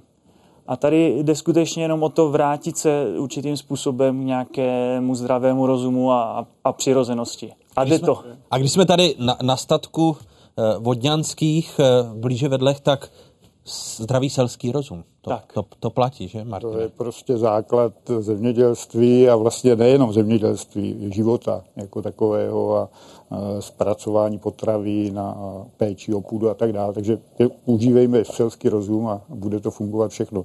Já vám oběma děkuji pro zatím. Druhou kapitolu dnešního Fokusu otevřeli ekologický zemědělec Martin Hutař a lékař Jan Vojáček. Děkuji vám. Díky.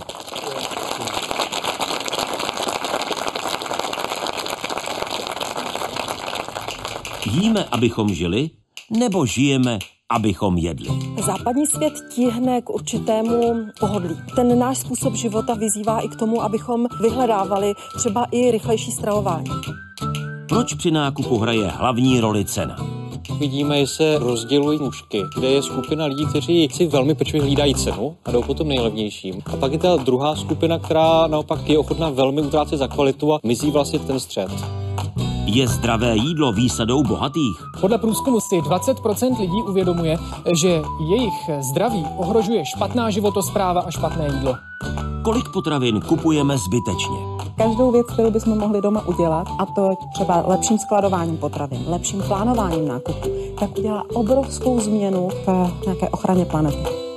Proč jídlem plítváme a co nám v tom může zabránit? V zemích Evropské unie skončí v koši až 50% nezávaných potravin. Takové množství jídla by přitom mohlo nasytit většinu hladovějících na celém světě. Sledujete 43. díl měsíčníku Fokus Václava Moravce. Tentokrát na téma Moc jídla. Soběstačnost jako přirozený životní styl. Jaroslava Pavlíčka z Palkovic to tak naučili jeho prarodiče. Pavlíčkovi jsou zvyklí vypěstovat si téměř všechno, co potřebují. Od zeleniny přes ovoce až po víno, kterým si večer připíjejí. Jídlem se u nich neplítvá. Posuďte, natáčela Marta Pilařová. No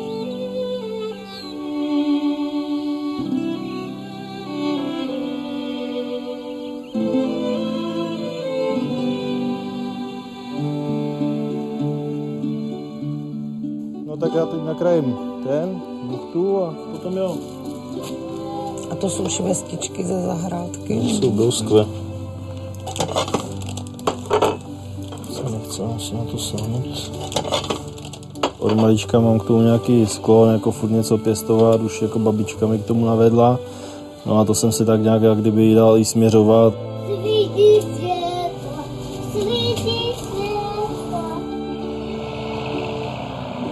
Tu máme ze zahrádky? Tak ze zahrádky je pizza, to jsem teď před chvílí upekla a je to e, rajčata, potom si je tam cukína, lílek je nahoře, vypadá jak hříb, ale není to hříb, e, cibule, no a bylínky naše, takže je tam bazálka a majoránka. Takže to je ta cukina. Akorát no a- mouku jste nenamlela, jo? No to ne, to ne. Tati, Tak pojď poupem. Hele, Bertík už má rajčata. tak já jdu, tak já jdu taky. Jdeš taky? Tím, že se vždycky něco jako podaří vypěstovat, tak pak se to tak jako snažíme nějak zužitkovat. A i třeba hlavně zavařování. Jo. Teď letos byla celkem pěkná úroda broskví, takže jako někdy je to až teku, že pořád se zavařuje, jo, ale eh, snažíme se to všechno zužitkovat. A co se nezužitkuje, tak to zase se dá zvířatům. Slepičí A když to nesmí chtít, tak se to dá do kompostu nebo na hnůj, tam to zetlí, stane se z toho organická hmota, která se dává do půdy. Takže ten koloběh tady je, že to není, že bychom něco vyhazovali. V podstatě asi se nic nevyhodí. No. Tady ta vždy roky nějaká zelenina, ale ne v zimě. To si musíš naskládat nebo v obchodu, jinak ne. A řízek je ale z prasátka, že? Nebo z kravičky. Nebo z kuřátka. Z obchodu. Člověk si to musí osát sám všecko, vyzkoušet, co jde, co nejde. Každý rok je jináčí. Jeden rok se daří víc tomu, jeden víc onomu. Tak bacha Bertě na kopřivy. A tady už, tady už můžeš začít potom. Vždycky si to, umíš to, vyškubneš to, jak jsi to dělal loni? Co se týče té zeleniny, i v podstatě toho ovoce, tak se snažím být jak kdyby co nejvíce samozasobený. Takže volím jednak druhy a potom i odrudy, aby to dozrávání bylo postupné. Jo. Takže opravdu jsme schopni někdy od konce května, nejme tomu do prosince, nekupovat žádné ovoce, žádnou zeleninu. Co vlastně nakupujete? No, maso vlastně taky nenakupujeme. Chalan ten má jezerečko v Jižních Čechách, takže jako maso máme od něj. Co kupujeme, tak kupujeme mlečné výrobky, i když taky jsme zkoušeli, měli jsme asi čtyři kozy. A to už bylo moc, to už člověk běžel nejdřív do chlíva, pak za ženou se přivítat. no a pak klasika, no, hygiena, mouky, že jo, no všecko ostatní. Bertíku, ty jsi to donesl až sem? Jo. Teda. Ty jsi šikovný, to máme zítra na oběd. Samostatná kapitola je tady asi to vínohradnictví, vínařství, které se tady snaží trochu narobovat na tu naší severní Moravu. Tady se můžeme pojat na, na lahvičku, to je ročník 2018, odruda Hibernal. Dobrý uh, ročník? 2018 byl relativně dobrý rok, no. Jak to dopadne, to ještě uvidíme. Mám to zkusit, je to docela láká. No, takovou muškatovou příchuť lehce. Myslím si, že dneska už se mažou ty rozdíly mezi městem a vesnicí. Dneska tady není jako zaslyšet za kukrhat kohouta ani jako husy zakývat, jo, takže ale jako ti, kteří pamatují, ti, kteří byli k tomu vychováváni, tak nějaký vztah k tomu mají. A pak jsou tady jako, řekněme, nově přistěhovaní lidé a ti k tomu nemají vztah nějaký. Ale paradoxně ty to třeba natchne ta myšlenka s něco vypěstovat a do, do toho značení a něco se jim podaří. Jo, když to ten, komu se to v dětství zhnusilo, že musel obracet cenu a musel se něco starat, tak ten třeba nechce nic.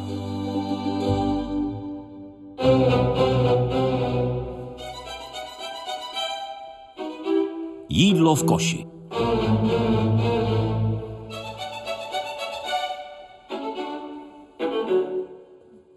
Hosty třetí kapitoly dnešního Fokusu, kterou vysíláme ze statku Vodňanských, tady z blíže vedel, eh, které jsou na Českolipsku pod dohledem Sanyho, který nás velmi pečlivě tady hlídá, tak jsou kreativní šéf kuchařka Jana Blíková. Dobrý večer, Jano, vítejte.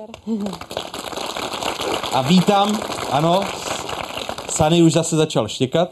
A vítám i odborníka na potravinový odpad Adama Podholu. Dobrý večer, Adame. i vám. Dobrý večer. Začnu, Adame, u vás v té předchozí reportáži lidé z města, protože ten příklad, který nám přiblížila Marta Pilařová, tak něco jiného to je asi na vesnici. Využít všechno do mrtě, vše si vypěstovat. Je to možné i ve městě? Já si myslím, že to možné je, ale bude to stát hodně úsilí a hodně energie.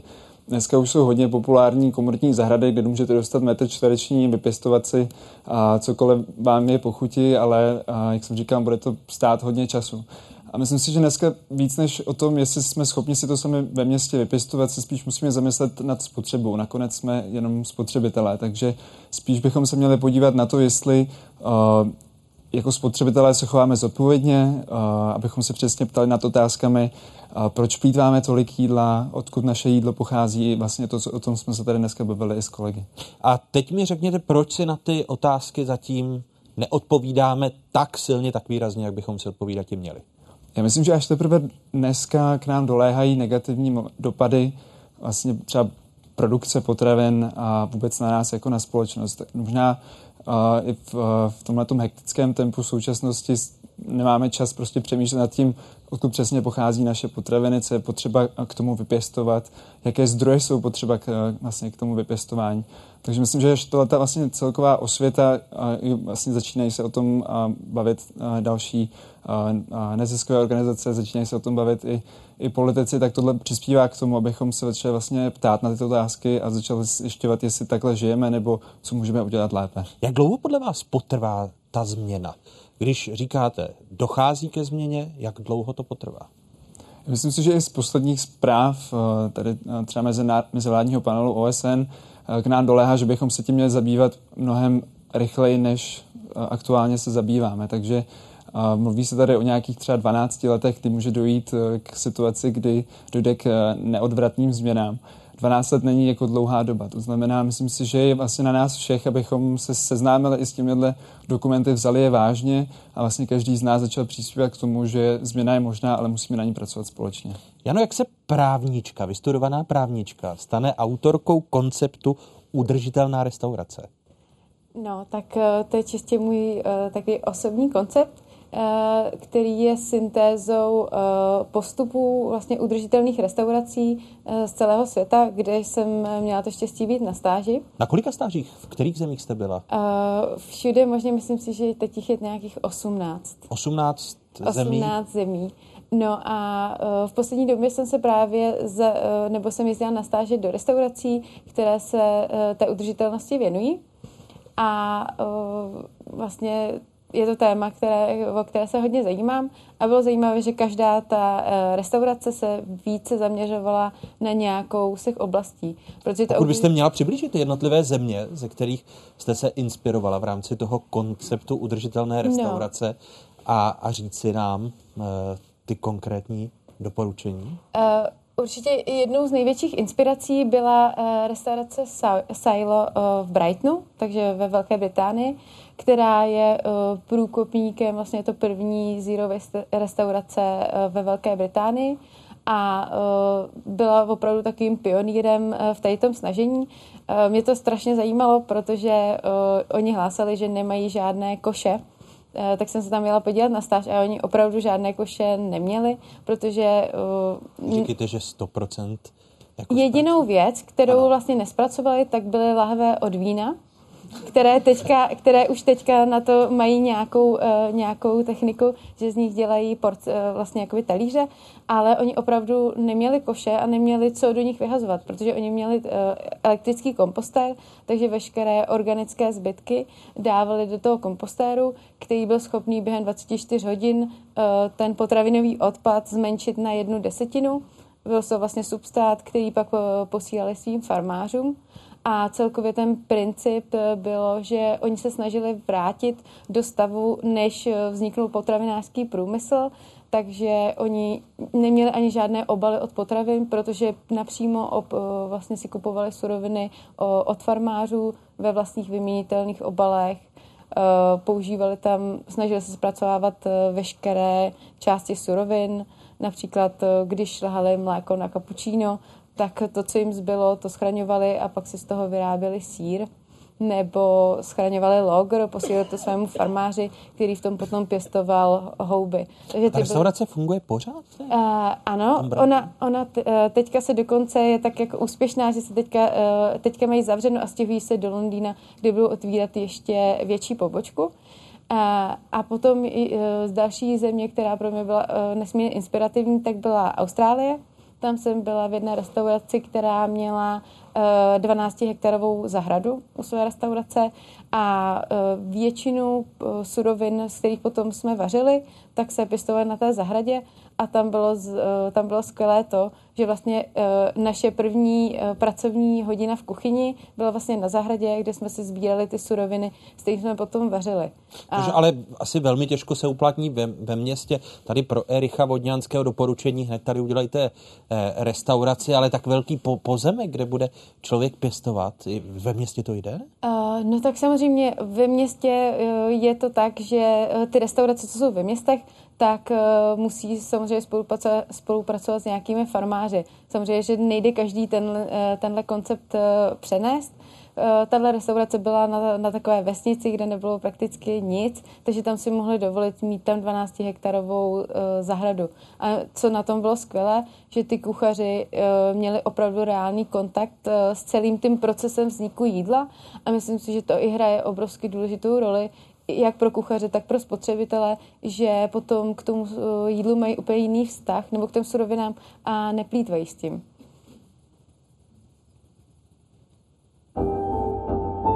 z veškerého jídla vyprodukovaného a vyrobeného na planetě skončí v koši celá třetina. V celosvětovém měřítku to znamená jeden a čtvrt miliardy tun potravin ročně v koši.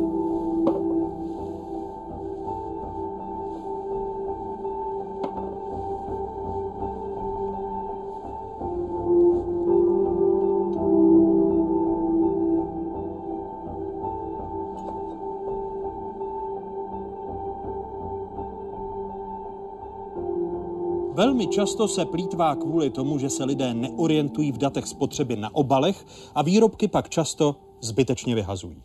Například zhruba polovina obyvatel Evropské unie neví, co znamená označení minimální trvanlivost.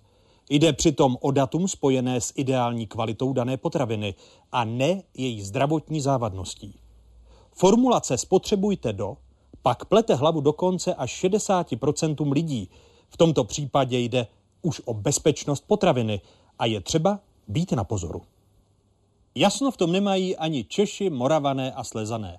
Polovina z nich si myslí, že minimální trvanlivost ve skutečnosti znamená spotřebujte do. Plítvání potravinami je i významný ekologický problém.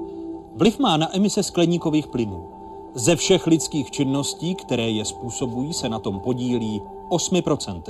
A pokud by mrhání jídlem představovalo pomyslný stát v žebříčku znečišťovatelů oxidem uhličitým, bylo by hned po Číně a Spojených státech amerických třetím největším producentem CO2 na světě.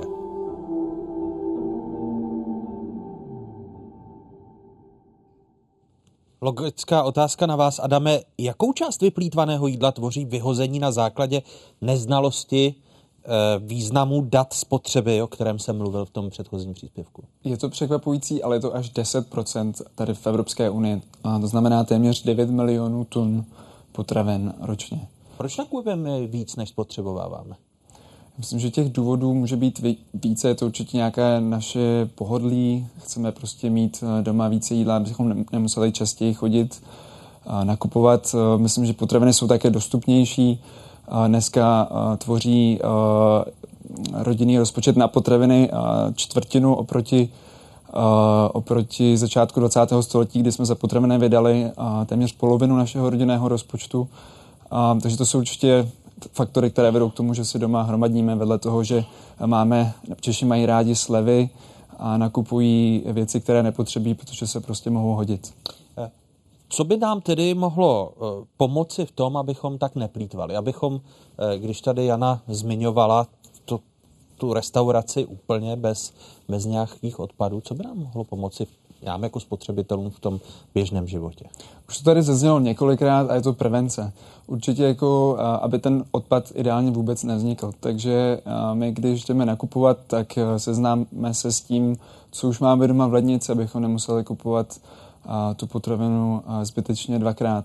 Udělejme si nákupní seznam, vyšel trochu z módy, ale stále to je efektivní způsob, jak předejít tomu, abychom zbytečně nakupovali jídlo, které nepotřebujeme. Druhá věc je potom ho teda dodržovat v tom obchodě, ale je to určitě skvělý způsob. A taková jednoduchá věc, taky třeba vyfotit si ledničku, než jdu nakupovat, když se nejsem jistý, jestli... Vy děláte? Já dělám čas, ano. nejsem si jistý. Vidíte, všichni si, jistý. si fotí jídlo v restauraci, ale fotit ledničku to mě nenapadlo. Takže vyfotím ledničku, ještě taky dobrý nechodit eh, jíst eh, hladové, nebo nechodit nakupovat hladovej. To říká i Ondra Slanina, o, o, o, se kterým si budeme povídat o, o, o právě jednom receptu. Takže vyfotit ledničku a tím vím, co v ní mám. Přesně, nákupní seznam, seznámit se s tím, co už tam máme. A když už to nakoupíme víc, tak uh, mrazák je třeba skvělý způsob, jak uh, uchovat potravené, to znamená, když si jdou doma dva bochníky chleba, rozkrát ho, dát ho do mrazáku a pak si postupně brát, kolik potřebuju. Seznámit se s tím, co do lince patří, co do lince nepatří. A dneska z lince se stala taková malá skládka, často tam dáváme věci, které tam nepatří a potom nám tam rychleji plesniví. Takže to jsou věci, které každý z nás věřím, že se může seznámit a naučit se a ušetřit tak až třeba 8 tisíc korun z rodinného rozpočtu. 8, na 8 tisíc to spočítá. Zhruba to vychází tady v České republice. Znamená, že pro nás jako pro národ kombinace akčních slev a nadspotřeby to je smrtící kombinace, proto, proto plítváme. Bohužel. E, to plánování je zásadní i v restauracích u šéf kuchařů? Uh, rozhodně, to je jedna z, ze zásadních vlastností. Umět plánovat je jedna ze zásadních vlastností uh, šéf kuchaře, kromě toho, že by samozřejmě měl umět dobře vařit, protože aby restaurace prosperovala, tak je, a vlastně zdravě prosperovat, tak je to neplýtvání a plánování, musí mít eh, ve svém vlastně jako DNA. Takže uh, rozhodně celá operativa restaurací funguje na tom, že se všechno perfektně plánuje. Ono, když se to porovná právě s tou domácností, jak ty říkal Adam, tak ty rozdíly jsou, proč se, proč se v restauracích plítvá o trochu méně než v domácnostech. Jsou kvůli tomu, že málo kdo si právě dělá seznamy, když to v restauracích toho třeba jídelníčku, co bude na ten nadcházející týden vařit, když to v restauraci je to jasně dané a podle toho se objednávají suroviny. Myslím si, že málo kdo si asi doma plánuje jídelníček, podle toho si píše seznam, a nebo si zorganizuje každý den a uh, umije a zorganizuje uh, lednici, tak jak se to dělá v restauracích. Takže díky tomu v restauracích je o, těch, uh, o, to, o tom vlastně, co máme v té lednici, větší přehled. Dál... Bývá ve závodním stravování, se omlouvám, protože mě napadá příklad ze života. Tam plánují tak, že když je čočka, druhý den je čočková polévka, a nebo když je maso, tak to pak dají do té omáčky pánev pana Voka a je to už chycené. To ubývá to v tom závodním stravování, že se takhle neplýtvá potravinami, ale je to o žaludek a o travu já nás? Já jako nemůžu úplně mluvit za... Já jsem nikdy v žádném uh, závodním stravování nepracovala, takže opravdu nevím, jaký tam fungují ty určitý jako praktiky, ale v restauracích, které, aspoň v těch do, dobrých restauracích se tohle to samozřejmě nedělá. Tam se hlavně dbá na to, aby ta uh, surovina, kterou vlastně zpracováváme, byť ji použijeme do nějakého jiného jídla, tak hlavně, aby byla perfektní, kvalitní a uh, vlastně byla v dobré kondici. A je obrovský rozdíl mezi tím, když e, vzděláváme uh, nějakou surovinu, která nám zbyla, než když vzděláváme něco, co mělo skončit e, v koši, protože už ta kvalita je taková, že je to člověku nebezpečné. Já ještě jednou připomenu ta data u gastroodpadu právě 53% potravin se vyhodí v domácnostech, ve stravovacích službách a cateringu, oproti tomu jen 12%. Co znamená, že to plánování je, Adame, asi ten nejzásadnější faktor. Určitě ta prevence je prostě na prvním místě a určitě nám může pomoct v tom, abychom méně plýtvali jídlem. Jak jsem zmiňoval, potom, když už vznikne, tak uh, potom uh, třeba se nemusíme stydět a sdílet to jídlo s kolegy v práci nebo se sousedy, uh, nebo, za, jak jsem zmiňoval, zamrazit nebo zpracovat i třeba v nové recepty a, a, a využít vlastně tu surovinu jako a, zdroj pro nějaký nový, a, nový jídlo. Více než polovina Čechů, Moravanů a Slezanů v obchodě kupuje tvarově a barevně perfektní zeleninu a ovoce. Naopak po těch křivých sáhne jen pětina z nás. Dokonalým plodům dáváme přednost z několika důvodů. Skoro všichni si myslí, že se lépe čistí a krájí. Také přiznávají, že je dávají do nákupního košíku, aniž by o vzhledu přemýšleli. Více než polovina spotřebitelů tvrdí, že jsou na bezchybný vzhled zkrátka zvyklí. Ti, kteří se při nákupu s hledem ovoce a zeleniny neřídí, to dělají většinou proto, že podle nich na tvaru nezáleží, že nemá vliv na výživovou hodnotu. Skoro pro stejné množství je nedokonalost zárukou nulového chemického ošetření. Jen méně než polovina lidí si nedokonalé výpěstky kupuje proto, aby v obchodě nezbyly a neskončily v koši.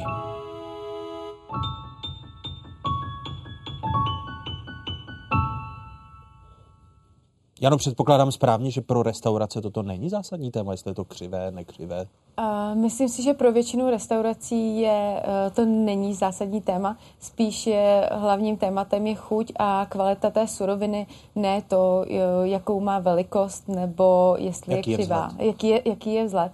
Ale samozřejmě jsou tady určité výjimky. Existují restaurace, které se extrémně uh, soustředí na nějakou jako perfekci a dokonalost a to je i jeden i z důvodů, proč se někdy v kuchyních plítvá, protože se snažíme z přírodních tvarů, eh, které jsou různé, se snažíme něco vykrajovat, eh, dělat, eh, dávat to do nějakého určitého tvaru.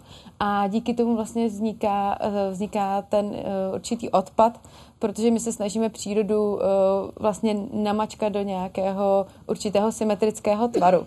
Takže potom uh, věřím, že existují restaurace, které, když chtějí mít všechno perfektně kulaté nebo hranaté, uh, tak možná se jim ta křivá zelenina nebude líbit. Ale většině restaurací jde hlavně o tu kvalitu a chuť. Adame, jaký podíl na spotřebitelských preferencích, ale vlastně i na tom plítvání, má skutečnost, že až 67% lidí v České republice podle Centra pro výzkum veřejného mínění Akademie věd z června roku 2018 nakupuje pravidelně v supermarketech, které právě kladou důraz na vzhled té, té zeleniny, rovnost a, a podobně. Je to tak. Většina české populace chodí nakupovat do obchodních řetězců a ty mají dneska obří moc nad tím, jak vypadá naše krajina, jaké potraviny pěstujeme, jaké si vlastně potom kupujeme. A, takže um, vlastně až 20% ovoce a zeleniny, která, která se vypěstuje, se nikdy nedostane ani do obchodů, protože je přesně odmítnutá s obchodními řetězci na základě jejich jako přísných estetických norm. Takže pětina se jenom kvůli vzhledu nedopadne, ne, nedostane k nám jako spotřebitelům a to končí jako odpad? A může se to buď zaorávat zpátky do země, nebo končí to v bioplnových stanicích, nebo často se to ani nikdy nesklidí. Vy jste dělali kampaň, oba dva, která e, cílila právě na křivou zeleninu. E, byl o ní v obchodech zájem?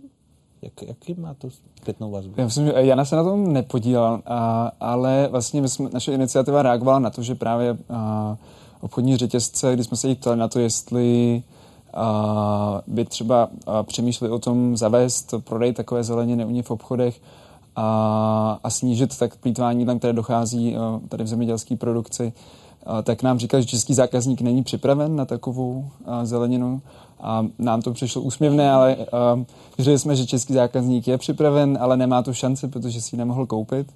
Takže jsme pustili takovouhle kampaň. A, Jehož výsledkem potom bylo, že tři obchodní řetězce se vlastně nakonec eh, k tomu přepojili a začali to tu zeleninu nabízet, takže eh, takže už to... začínáme být připraveni. Na... Začínáme být připraveni. takže... Ale je to, je to stále nedostatečné? Uh, je to stále nedostatečné, samozřejmě jsou tam ještě nějaké rezervy, ale ten, ta otázka je potom mnohem, uh, mnohem komplexnější, takže potřeba se na to podívat i z různé, jaké to má příčiny a důsledky. Nakolik si, ano, z té vaší světové zkušenosti vlastně uvědomujeme cenu potravin, cenu jídla a jsou podle vás potraviny, respektive suroviny levné, když je lidé kupují v těch slevách? Já tady mám ještě jenom jednu takovou poznámku právě k té křivé zelenině, že, že je potom jako vlastně trošičku ironie, že ty supermarkety, které, které vlastně vůbec tvoří nebo zapříčinují to, že vzniká nějaká křivá zelenina, ji potom jako produkt prodávají, tak mi to přijde vlastně taková zajímavá, zajímavá ironie. A k té vaší otázce uh, ohledně toho, jestli si lidé uvědomují cenu, cenu jídla, cenu jídla. a to, že ta sleva není zadarmo. Uh, mám pocit, že urči, určitý lidé si to uvědomují, ale uh, mám pocit, že jsme se právě vzdálili o, od toho celého, vlastně jakoby uh, od té celé produkce toho jídla, takže si dost často neuvědomujeme, uh, kolik to stojí úsilí, uh, zdrojů a uh, mám pocit, že ne vždycky si to uvědomujeme. A důležité je, že spousta lidí by chtěla levné potraviny, ale já mám pocit, že levné potraviny je spíš taková iluze, protože tam vždycky někdo bude muset tu reálnou cenu za ty potraviny zaplatit. Ať už to bude životní prostředí, které ty konvenční levné potraviny zničily, anebo to v budoucnu bude naše zdraví ale nikdo těm firmám eh, nebo tomu potravinářskému průmyslu nevystaví účet za zničené životní prostředí, nebo my mu nepošleme účet eh, za, vlastně za naše zdraví. A důvodem, proč ty potraviny můžou být takhle levné, tak je to, že tyto externality vlastně v té ceně nejsou zahrnuté. Jinými slovy, pokud bychom se vrátili a viděli proces, jak dlouho to trvá, než nám vyroste na zahradě okurka pro ty lidi, kteří nemají zahrádky, tak bychom si těch potravin vážili daleko, daleko více a uvažovali i jinak o, o ceně. Chápu to správně, Adame. Já si myslím, že určitě tady je velký podíl v tom, proč plítváme jídlem v takové míře. A že třetina potravin se dneska vyhodí nebo ztratí. A to je právě to, že přesně nemáme k tomu vybudovaný vztah a nevíme, kolik úsilí to stojí a jaké zdroje jsou k tomu potřeba. Eh, šéf kuchařka, kreativní šéf kuchařka Jana Bilíková i odborník na potravinový odpad Adam Podhola zůstávají hosty Fokusu. Prozatím děkuji, díky. Děkujeme.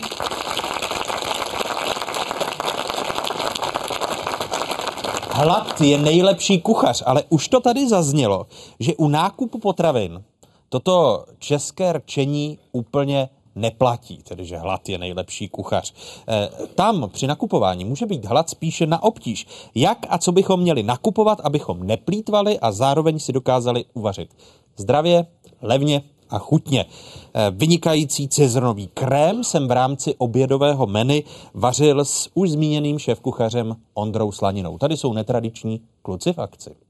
Tady máme cizrnu, cibuli, celér, trošku koriandru, to když budeme šikovní, tak si vypěstujeme i na balkóně v truhlíku a e, pak už jenom olivový olej a to je v podstatě jediný nějaký zá, zásadní náklad. Tak jak nakupovat potraviny? No to Jak- je, to je dobrá jaké, otázka. Jaké jsou rady a recepty šéf kuchaře? Já si myslím, že úplně to nejklíčovější je samozřejmě eh, nechodit nakupovat hladovej. Mně se to stává poměrně často, vždycky jdu nakoupit a mám neskutečný hlad a pak koupím věci, které vlastně vůbec nechci. No a pak je důležitý, to já vždycky říkám úplně každému, číst. Co v tom, to takhle hodím jenom, co v tom daném produktu je, protože je potřeba uvědomit si, že co jíme, tím se stáváme. To je taková, ono je takový kliše, jo, ale ono to fakt je pravda. Nebudu říkat, že nechodím do supermarketu. Jo. Mně spíš jde o to, jaký je původ té potraviny. To znamená, že pokud mají v supermarketu potraviny, které vím, že když bydlím v Brandýse nad Labem, vyrostly v Polemské nížině, tak si tam koupím tu zeleninu a když vím, že ne, tak jdu v sobotu prostě na trh a tam si to koupím od těch místních zemědělců. Takže myslím si, že než jestli je to bio nebo nebio, je důležité vědět, jestli to je vypěstovaný tady, anebo to sem někdo veze přes půlku země koule. A důležité, aby to bylo prostě co nejčistší ty věci. Jo? Když si Co kupuju nejčistší jogurt, znamená co? když si kupuju jogurt, tak chci, aby tam bylo mlíko, jogurtová kultura, ale nechci tam žádný modifikovaný škrob, žádný jiný škrob a nic podobného. Jenom abych ti řekl, co se tady děje. Ano, právě teď Jo. na to koukám, to byl celer, předpokládám. To byl celer, protože celer, Cibulí. ono u toho oběda, když to má být obědový menu, tak je samozřejmě důležitý, tak je důležitý, aby nás to jako nezabilo. Ten celer, on obsahuje vitamíny věčního mládí. To jsou vitamíny A, D, E, K, jsou vitamíny rozpustných v tucích. Takže když tam nedáš ten olej, no tak je ne, vlastně nevstřebáš. Jo? Protože to, že člověk má tuk tady, neznamená, že vstřebá ten ty vitamín z toho celeru. No a teď už je to jednoduchý. Teďka to přivedeme k varu. Povaříme to tak, aby ta cizrna eh, změkla a já si tady ještě nasekám koriandr, vlastně ty stonky z toho koriandru. To je taky důležitý, když už si člověk něco koupí, tak aby neplejtval. Ono v podstatě i třeba slupky z celeru se dají použít, jo? protože musíme se na to podívat tak, jak to dělali dřív ty naše babičky a dědečkové, že oni uměli ty věci, eh, řekněme, využít celkově. Ono, když to vemeš kartáčkem ten celer, tak pak z toho uděláš taky klidně polívku i z těch slupek. Jo? Nic špatného na tom není. U nás plítvání potravinami versus nakupování méně kvalitních potravin je z tvého pohledu stále problém. No určitě. Určitě. Ono na jednu stranu se tady říká, že se tady prodávají špatné potraviny, na druhou stranu prostě furt platí jednoduchý pravidlo, když to nikdo nebude kupovat, tak to nikdo nebude vyrábět. Jo? A e, člověk, to, člověk to vidí a zažívá dnes a denně, že spousta lidí o tom jako mluví, ale ta realita je vlastně jiná, že oni pak jdou nakoupit a stejně si tam vemou ty dva jogurty a jeden stojí 5,90 a druhý stojí 7,90 a oni si radši vezmou ten za těch 5,90, protože prostě dvě koruny ušetří. A pak si jdou koupit za 100 korun krabičku cigaret. Hmm. Vraťme se zpátky k cizrnovému krému. Ondro, jak dlouho to vaříš? Tak 25 a 20 minut úplně bohatě stačí. Tam je hlavně důležité, aby ta cizrna byla namočená. Ono to není jenom proto, že ta cizrna samozřejmě je měkčí, ale je to kvůli stravitelnosti, protože namáčením eh, se tam eh, nastartují enzymy, které pak fungují výborně. Co třeba u té cizrny ještě bych doporučil je, tak eh, nechat ji namočenou třeba dva dny, ona trošku jako naklíčí, a pak ji teprve uděláš. To je úplně jako pro tělo, to je fantazi- fantazie. Jak ty často jíš maso? Já si myslím, že... Nemáš každý den, Ne. že bys k obědu Ne, ale já, jsem, dal. já to mám ještě tak, že si většinou spíš dám rybu, nebo telecí, nebo hovězí, jako vepřový úplně moc ne.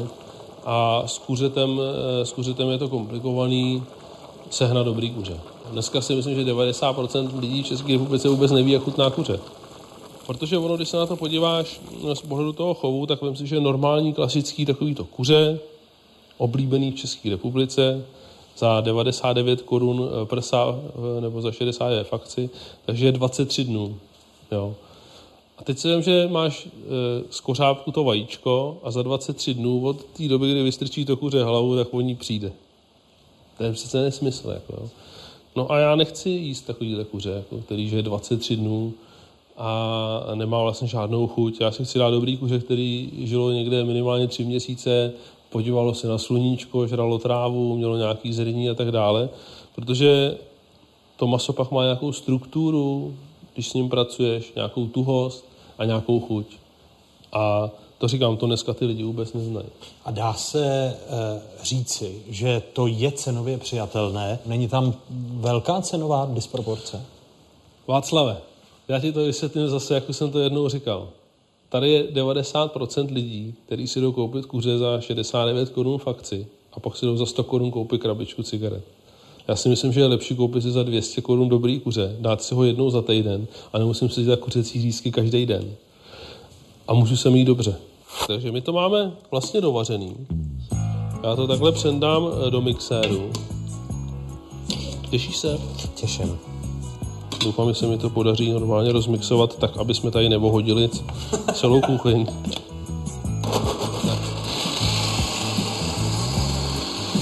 Už to lítá.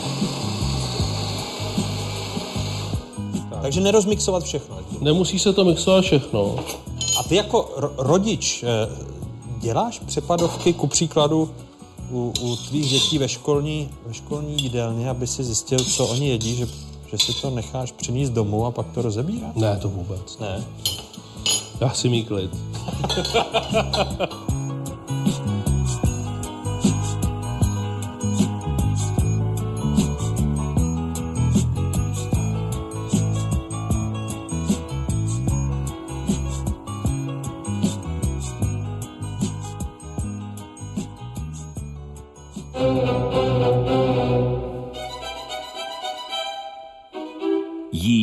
abych žil.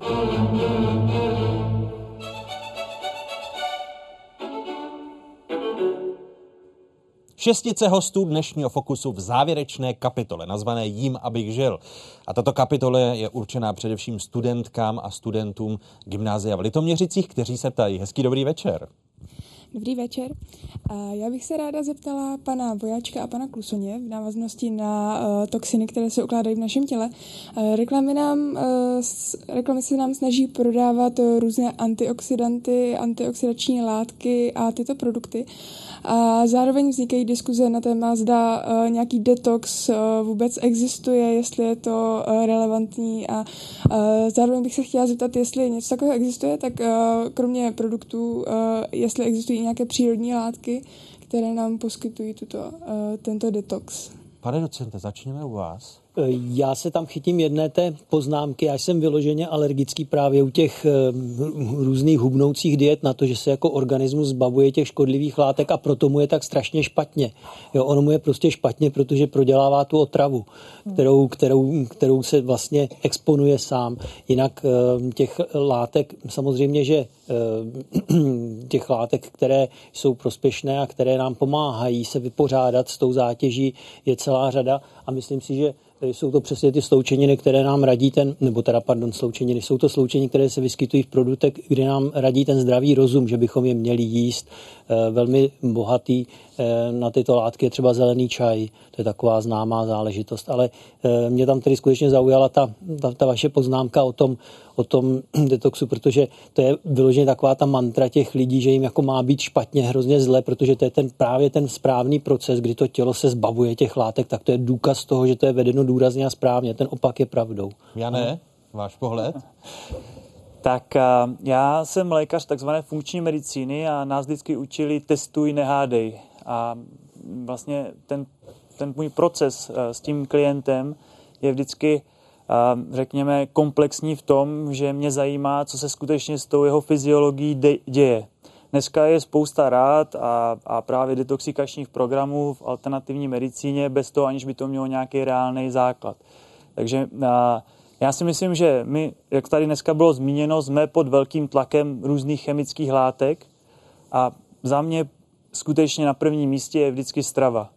Jste schopni udělat obrovské množství práce právě kvalitní stravou a úpravou stravy. A ten organismus sám o sobě má schopnost potom se vlastně těch látek eh, postupně zbavovat.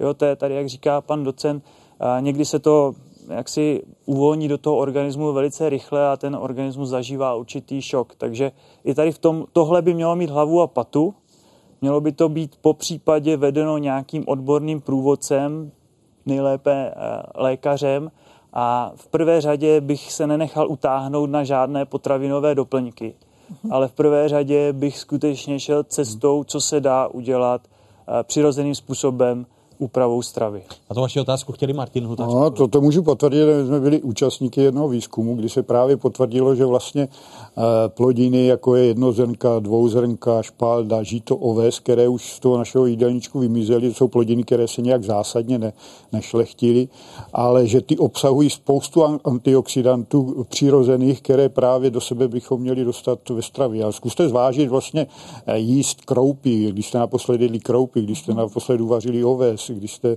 jedli eh, pohánku a podobně, prostě eh, zaměřit se tady na tyto produkty a myslím si, že to řeší problém. A já bych ještě řekl jenom z hlediska těch testů, že skutečně dneska existují testy na, na oxidativní stres z vlasů, z moče, z krve se dají testovat i látky právě na úrovni těžkých kovů, minerálů a jejich obsah právě v těle. To znamená, že skutečně mělo by to, být, mělo by to mít hlavu a patu ten proces, pokud už něco dělám. Ne, že prostě narází tady boom detoxikace a, a, a nás to všechny zachrání od chronických nemocí. Mělo by to mít prostě hlavu a patu. Spokojená s odpověďmi? Děkuji. Další otázka studentek a studentů gymnázia v Litoměřici. Dobrý, Dobrý večer. večer. Já bych měla otázku na pana doktora Vojáčka. Eh, bezlepková dieta. Je to moderní trend i u lidí, kteří celiaký vyložení netrpí. A je to nějak nebezpečné, nebo může lepek nebo nedostatek lepku či jeho přebytek v těle nějak ovlivnit, jak to tělo funguje? Je to, je to otázka, tady určitě i pan Hutař by k tomu mohl říct, protože tady právě zavedl například špaldu. A problém je ten, že moderní způsob života přinesl rychlé změny v našem životním stylu, včetně způsobu stravování, které, na které se organismus nebyl schopen ještě plně adaptovat. A jednou z těch změn je šlechtění bílkovin uh, obsažených uh, například uh, právě v obilovinách. A ten způsob toho šlechtění způsobil, že náš organismus na to reaguje způsobem, který není zrovna přátelský, protože imunitní systém neustále dohlíží na to, co se do našeho těla dostává a jestli je to pro něho akceptovatelné nebo ne. A právě na úrovni lepku a toho konvenčního, té konvenční pšenice se jeví, že imunitní systém s tím mývá občas problém. To znamená, že zase mělo by to mít nějakou hlavu a patu, existují i určité testy na to, které to dokáží stanovit u konkrétního člověka. Moje práce je personalizovaná medicína, takže je nás tady 100 a pro každýho bude platit trošku něco jiného. Paní profesorko, chtěla jste nějak doplnit, nebo Martine? Paní profesorka? Pak... Já jenom pokyvuju, nejenom per, personalizovaná medicína, ale vlastně i personalizovaná dieta, pochopitelně, ano. to s tím úzce souvisí. Já jenom chci říct s tím lepkem, já si myslím, že přesně jak jste řekl, je to prostě otázka adaptace organismu na dietu, která historicky prostě taková nebyla. Mm-hmm. Dneska přece jenom ale už umíme vypěstovat obiloviny, které třeba i pro ty celiaky, já mám pocit, že jsou třeba druhy ovsa, které mm-hmm. obsahují tak nízká množství e, lepku, že může si dopřát i ten konzument prostě obilovinu, kterou, která je jinak velmi zdravá. Zemědělec Martin Hutář? Ano. Zemědělec spíš potravinář v této fázi, že, že vlastně e, ten lepek Eh, my ho konzumujeme přemíru. Vlastně lepek, eh, eh, lepek škrob je a podobně bílkovina obilná je plnidlo všech možných potravin od uzenin a dalších, eh, kde bychom ho nečekali. To je jedna věc. Potom vlastně tady tyto potraviny neprochází eh, kvasnými procesy. Eh, vlastně mléčné kvašení, které vlastně jakoby připraví jo, těma mikroorganismy, který máme tady, tak to připraví a je to daleko stravitelnější. A to je problém, proč vlastně ne, že nejde o celiaky a právě jde o, o ty alergie nebo Intoleranci intoleranci na na lepek, že protože vlastně ten organismus je přemíru zatěžován a pak vznikají tyto problémy. Další. Já bych jenom krátce k tomu ještě doplnil, že my jsme tady naznačili půdu a to, co v ní žije a to, co žije v našich střevech, ten střevní mikrobiom, ta mikrobiota, včetně takového fenoménu dneska, což je takzvaná střevní propustnost. A tam ten náš organismus si velmi úzce má hlídat, co se z toho ještě vnějšího prostředí, protože střevo je vlastně trubka otevřená ven z jedné i z druhé strany, tak co se vlastně z té trubky dostane dovnitř. A to si musí přísně regulovat. A dneska se ukazuje, že ten moderní způsob výživy, včetně právě lepku a dalších látek chemických obsažených v potravě, narušuje tuto bariéru a tím pádem my se vlastně skutečně neselektivně eh, intoxikujeme určitýma látkama z toho vnějšího prostředí mnohem intenzivněji než dřív, právě díky tomu, že ta bariéra střeva přestává fungovat správně. A jedna z těch věcí, která se na tom významně podílí, je právě lepek. Další otázka. Děkuji. Tak, dobrý večer. Já bych se ráda zeptala vlastně vás všech. Zdali poté, co se tak zajímáte o potraviny a jejich složení, uh, víte o všech těch možných rizicích a tak dále, jak vy sami osobně se stravujete, zdali navštěvujete supermarkety a jste schopní tam najít potraviny, které můžete jíst, nebo zda vážně jezdíte k lokálním prodejcům a tak. Začneme u dám, Jano. Uh, no, já bych chtěla říct, že uh, já se snažím právě stravovat uh, lokálně, hodně si doma vařím a v zásadě si nekupuju žádné jídlo, ale kupuju si jenom suroviny, které pak zpracovávám, protože díky tomu sama vím, co tam je přidané a nejsou tam žádné látky, která bych tam já sama uh, nedala, protože vy pak dost často konzumujete látky, které se tam určitě doma při vaření nenasypete. Takže já se snažím jíst uh, lokálně, sezóně, do supermarketu nechodím, nakupuju si, uh, nakupuju si zeleninu na tržnici a uh, maso jenom tam, kde vím původ, uh, původ toho masa. Takže to není to kuře za 23 dnů. jak Rozhodně ne. Mluvil Ondra Slanina. Paní profesorko, Já se dívám, já teda taky moc nechodím do supermarketu, ale to jenom proto, že mi pomáhá manžel, který mě podporuje. Ale já ho vždycky instruju a díváme se oba na výživová, výživová deklarace a hlídáme třeba tuk, díváme se, odkud je to také importované, jaká je země původu a musím říct, že eh, i ty zkušenosti moje z laboratoře, co vidíme složení a kontaminaci potravin, takže Česká republika má velmi dobré skore a porovnáme-li to třeba i s importovanými potravinami, tak eh, tam já vidím největší bezpečnost. A to nemluvím o těch aspektech ekologických a dlouhá doprava. Takže Adame. to. Já to mám tak půl na půl, a ne vždycky mi to vyjde. A nakoupit eh, na, na trzích nebo u nás na, na Smíchově. Právě v tom dnešním jako schonu a tak. Ano, a, ale snažím se toho nenakupovat příliš a když už to nakoupím příliš, tak se podělím o to v práci s kolegy a vůbec jako snažit se přemýšlet nad tím, co kupuju. Pane docente Klusani? Já vždycky téhleté otázce čelím po jedné specifické přednášce, kde probíráme všechny ty mykotoxiny a tak dále a pak vždycky jsou tam na konci ti studenti s těma obrovskýma očima prostě v té totální depresi a říkají, a pane docente, co, pane docente, co víte? Já říkám, no to tež, co vy. Ale jinak ten můj přístup je, že já se opravdu snažím eh, se řídit těmi takovými jako kdyby těmi moudrostmi a tím zdravým rozumem a opravdu se snažím nechtít ty jahody v zimě, a mm, prostě upozorňovat na to, že tohle je v nepořádku a že to je takové jakoby to znásilňování té přírody i toho našeho vlastního eh, mm, pocitu zodpovědnosti, který prostě máme a měli bychom mít. Takže, takže takhle, ale mm, eh, tak nějak půl na půl. No. Martin Hutař asi ze svého. Samá špalda, švinice. Je úplně, jako, já to mám jednoduché, jsem sice na venkově, takže do supermarketu daleko a nechci jít, ale... Vy jste na Jesenicku úplně bez supermarketu. No, tak, už se tam taky cpou, bohužel, ale máme svůj firemní obchod a tam nakupuji. A právě co je, a co je jako pro mě, jsem úplně pře, pře, se přetočil, že vlastně e, nakupuji ty základní produkty, jako kroupy, vločky, mouku a podobně a z toho vařím. A to je ten základ. Prostě potraviny jednoduše zpracovávat, člověk ví, e, co zpracovat. A, a navíc vlastně ty, tyto základní potraviny e, jsou velmi levné. Když se to spočte, vlastně e, jedna porce krup, třeba jsem to počítal, je jak, e, dneska v dnešní době jako jedno cigáro. Jo, takže nějaká 5, 5, 6, 8 korun nebo kolik. Jo. To znamená, a vlastně to je 80% jídla. Jo. Takže jako nebojte se kupovat biopotraviny. Takže i, i litoměřičtí, i my obsadíme Jesenicko. Jdeme do kruhu. vás uvítáme. Přijeď, Jane. přijeďte na exkurzi. Já to budu mít rychlý, já jsem si to ulehčil tím, že dodržuji taky jako přerušovaný půsty, takže já nesnídám, takže to je minus jedna. A oběd jsem si v centru Prahy našel restaurace, kde používají kvalitní suroviny, takže mě jde hlavně o kvalitu. A večer se ženou a s dcerou to už nechávám na ženě, kde, kde dbáme hlavně na kvalitu a sezónnost. Takže, A to je zdravé nesnídat?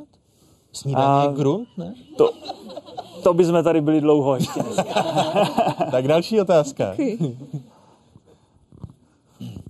Dobrý večer, rád bych se zeptal pana Huteře, jak dlouho trvá, aby se z konvenční farmy stala biofarma, včetně certifikátů a eh, používání nových plodin a tak dále.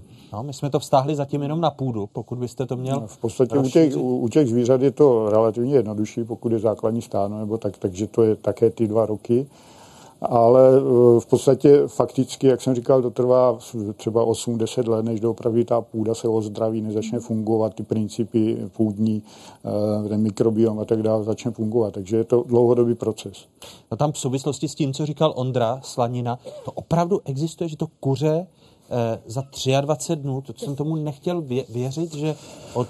No je to jako eh, 23, takový ty větší kuřata, asi možná 32, takže on je to jedno, ale ekologické zemědělství právě, tam je to dáno dokonce zákonem, že eh, 84, mám dojem 84 dnů, prostě to je ten cyklus toho kuřete, toho vývoje, než dospěje a tak dále, takže to je, proto i ta cena potom musí být vyšší, jestli chováte Takže žije o 32 třetinu- třetinu. o třetinu míň a ještě dokonce v ekologických chovech eh, můžete mít, mám dojem, maximálně asi 2,5 tisíce kuřat v jedné, v jedné stáji nebo v jednom odpovědi. drubežárně.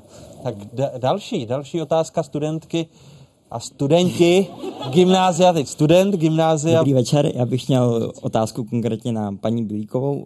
Eh, Paní Bilíková, co byste řekla, když jste byla na tolika stážích kolem světa v různých restauracích, jaká je kvalita potravin, které se dostávají do rukou kuchařů v České republice oproti jiným restauracím ve světě a myslím i konkrétně obyčejné restaurace, které může na- navštívit třeba i student, jako jsem já. No, uh, ono totiž hrozně záleží, je potřeba se u každé restaurace zajímat, uh, odk, odkud má ty dané produkty. Uh, obecně si myslím, že uh, ta spolupráce uh, restaurací přímo s farmáři není až tak častá, protože tam je docela složité uh, zajistit tu logistiku těch uh, potravin přímo mezi tím farmářem a tou restaurací, protože farmář je ne, eh, vlastně ob- obdělává to pole a má hrozně moc práce, takže nemá čas dovážet to do restaurací a zase restaurace nemají čas si na to jezdit, eh, si proto jezdit eh, na farmy. Takže myslím si, že obecně eh, ta kvalita těch potravin není špatná, ale určitě máme ještě co dohánět, co se týče eh, farmářských lokálních eh, surovin. Tady Ma- Martin. A že, že zajímavý příklad je třeba ve Vídni. Město Vídeň vyhlásilo, že vlastně ve státních organizacích, tím i škol, školách, že se e, bude vařit e, asi snad 30% z biopotravin, takže i vy jako studenti se tam ve Vídni můžete dostat ke kvalitní stravě. Takže z Litoměřic, vaše, vaše kroky pak do, do Vídně. Eh, další otázka z Litoměřických. Já mám otázku na paní Bilíkovou. Uh, jestli jste někdy uvažovala, že byste přišla na vegetariánskou nebo veganskou stravu a co si o této dietě myslíte? Uh, no, já, mám, já jsem takový jakoby polo-vegetarián, uh, protože jim opravdu hodně velké množství zeleniny, ale určitě bych, určitě chvíli jsem jedla i vegetariánsky, ale uh, určitě jako myslím si, že pokud člověk uh, doplňuje při tady, těch, uh, při tady tom omezení živočišných produktů, pokud správně doplňuje bílkoviny, které tím nejedením masa nebo živočišných produktů ztrácí, tak je to naprosto v pořádku, ale je potřeba nad tím přemýšlet komplexně. Ale obecně já sama jim tak, že jim opravdu velké množství zeleniny, obilovin a trošku i ovoce a maso jim opravdu jenom příležitostně, tak třeba jako třikrát do týdne. No tak to, to není zas málo. A, možná i míň. ne, ne, to, to Jano, ani, aniž bych, protože jsem, jako myslím si, že všeho, všeho smírou se říká, že, že asi úplně vy, vyřadit maso, maso z jídelníčku by nebylo zdravé, pane doktore. No, těch názorů je samozřejmě spoustu a, a těch dat taky a je, je zajímavý, třeba jsou zajímavá data, jak je, jaké velké množství veganů nakonec tuto, tento způsob stravování opustí i v důsledku zdravotních potíží.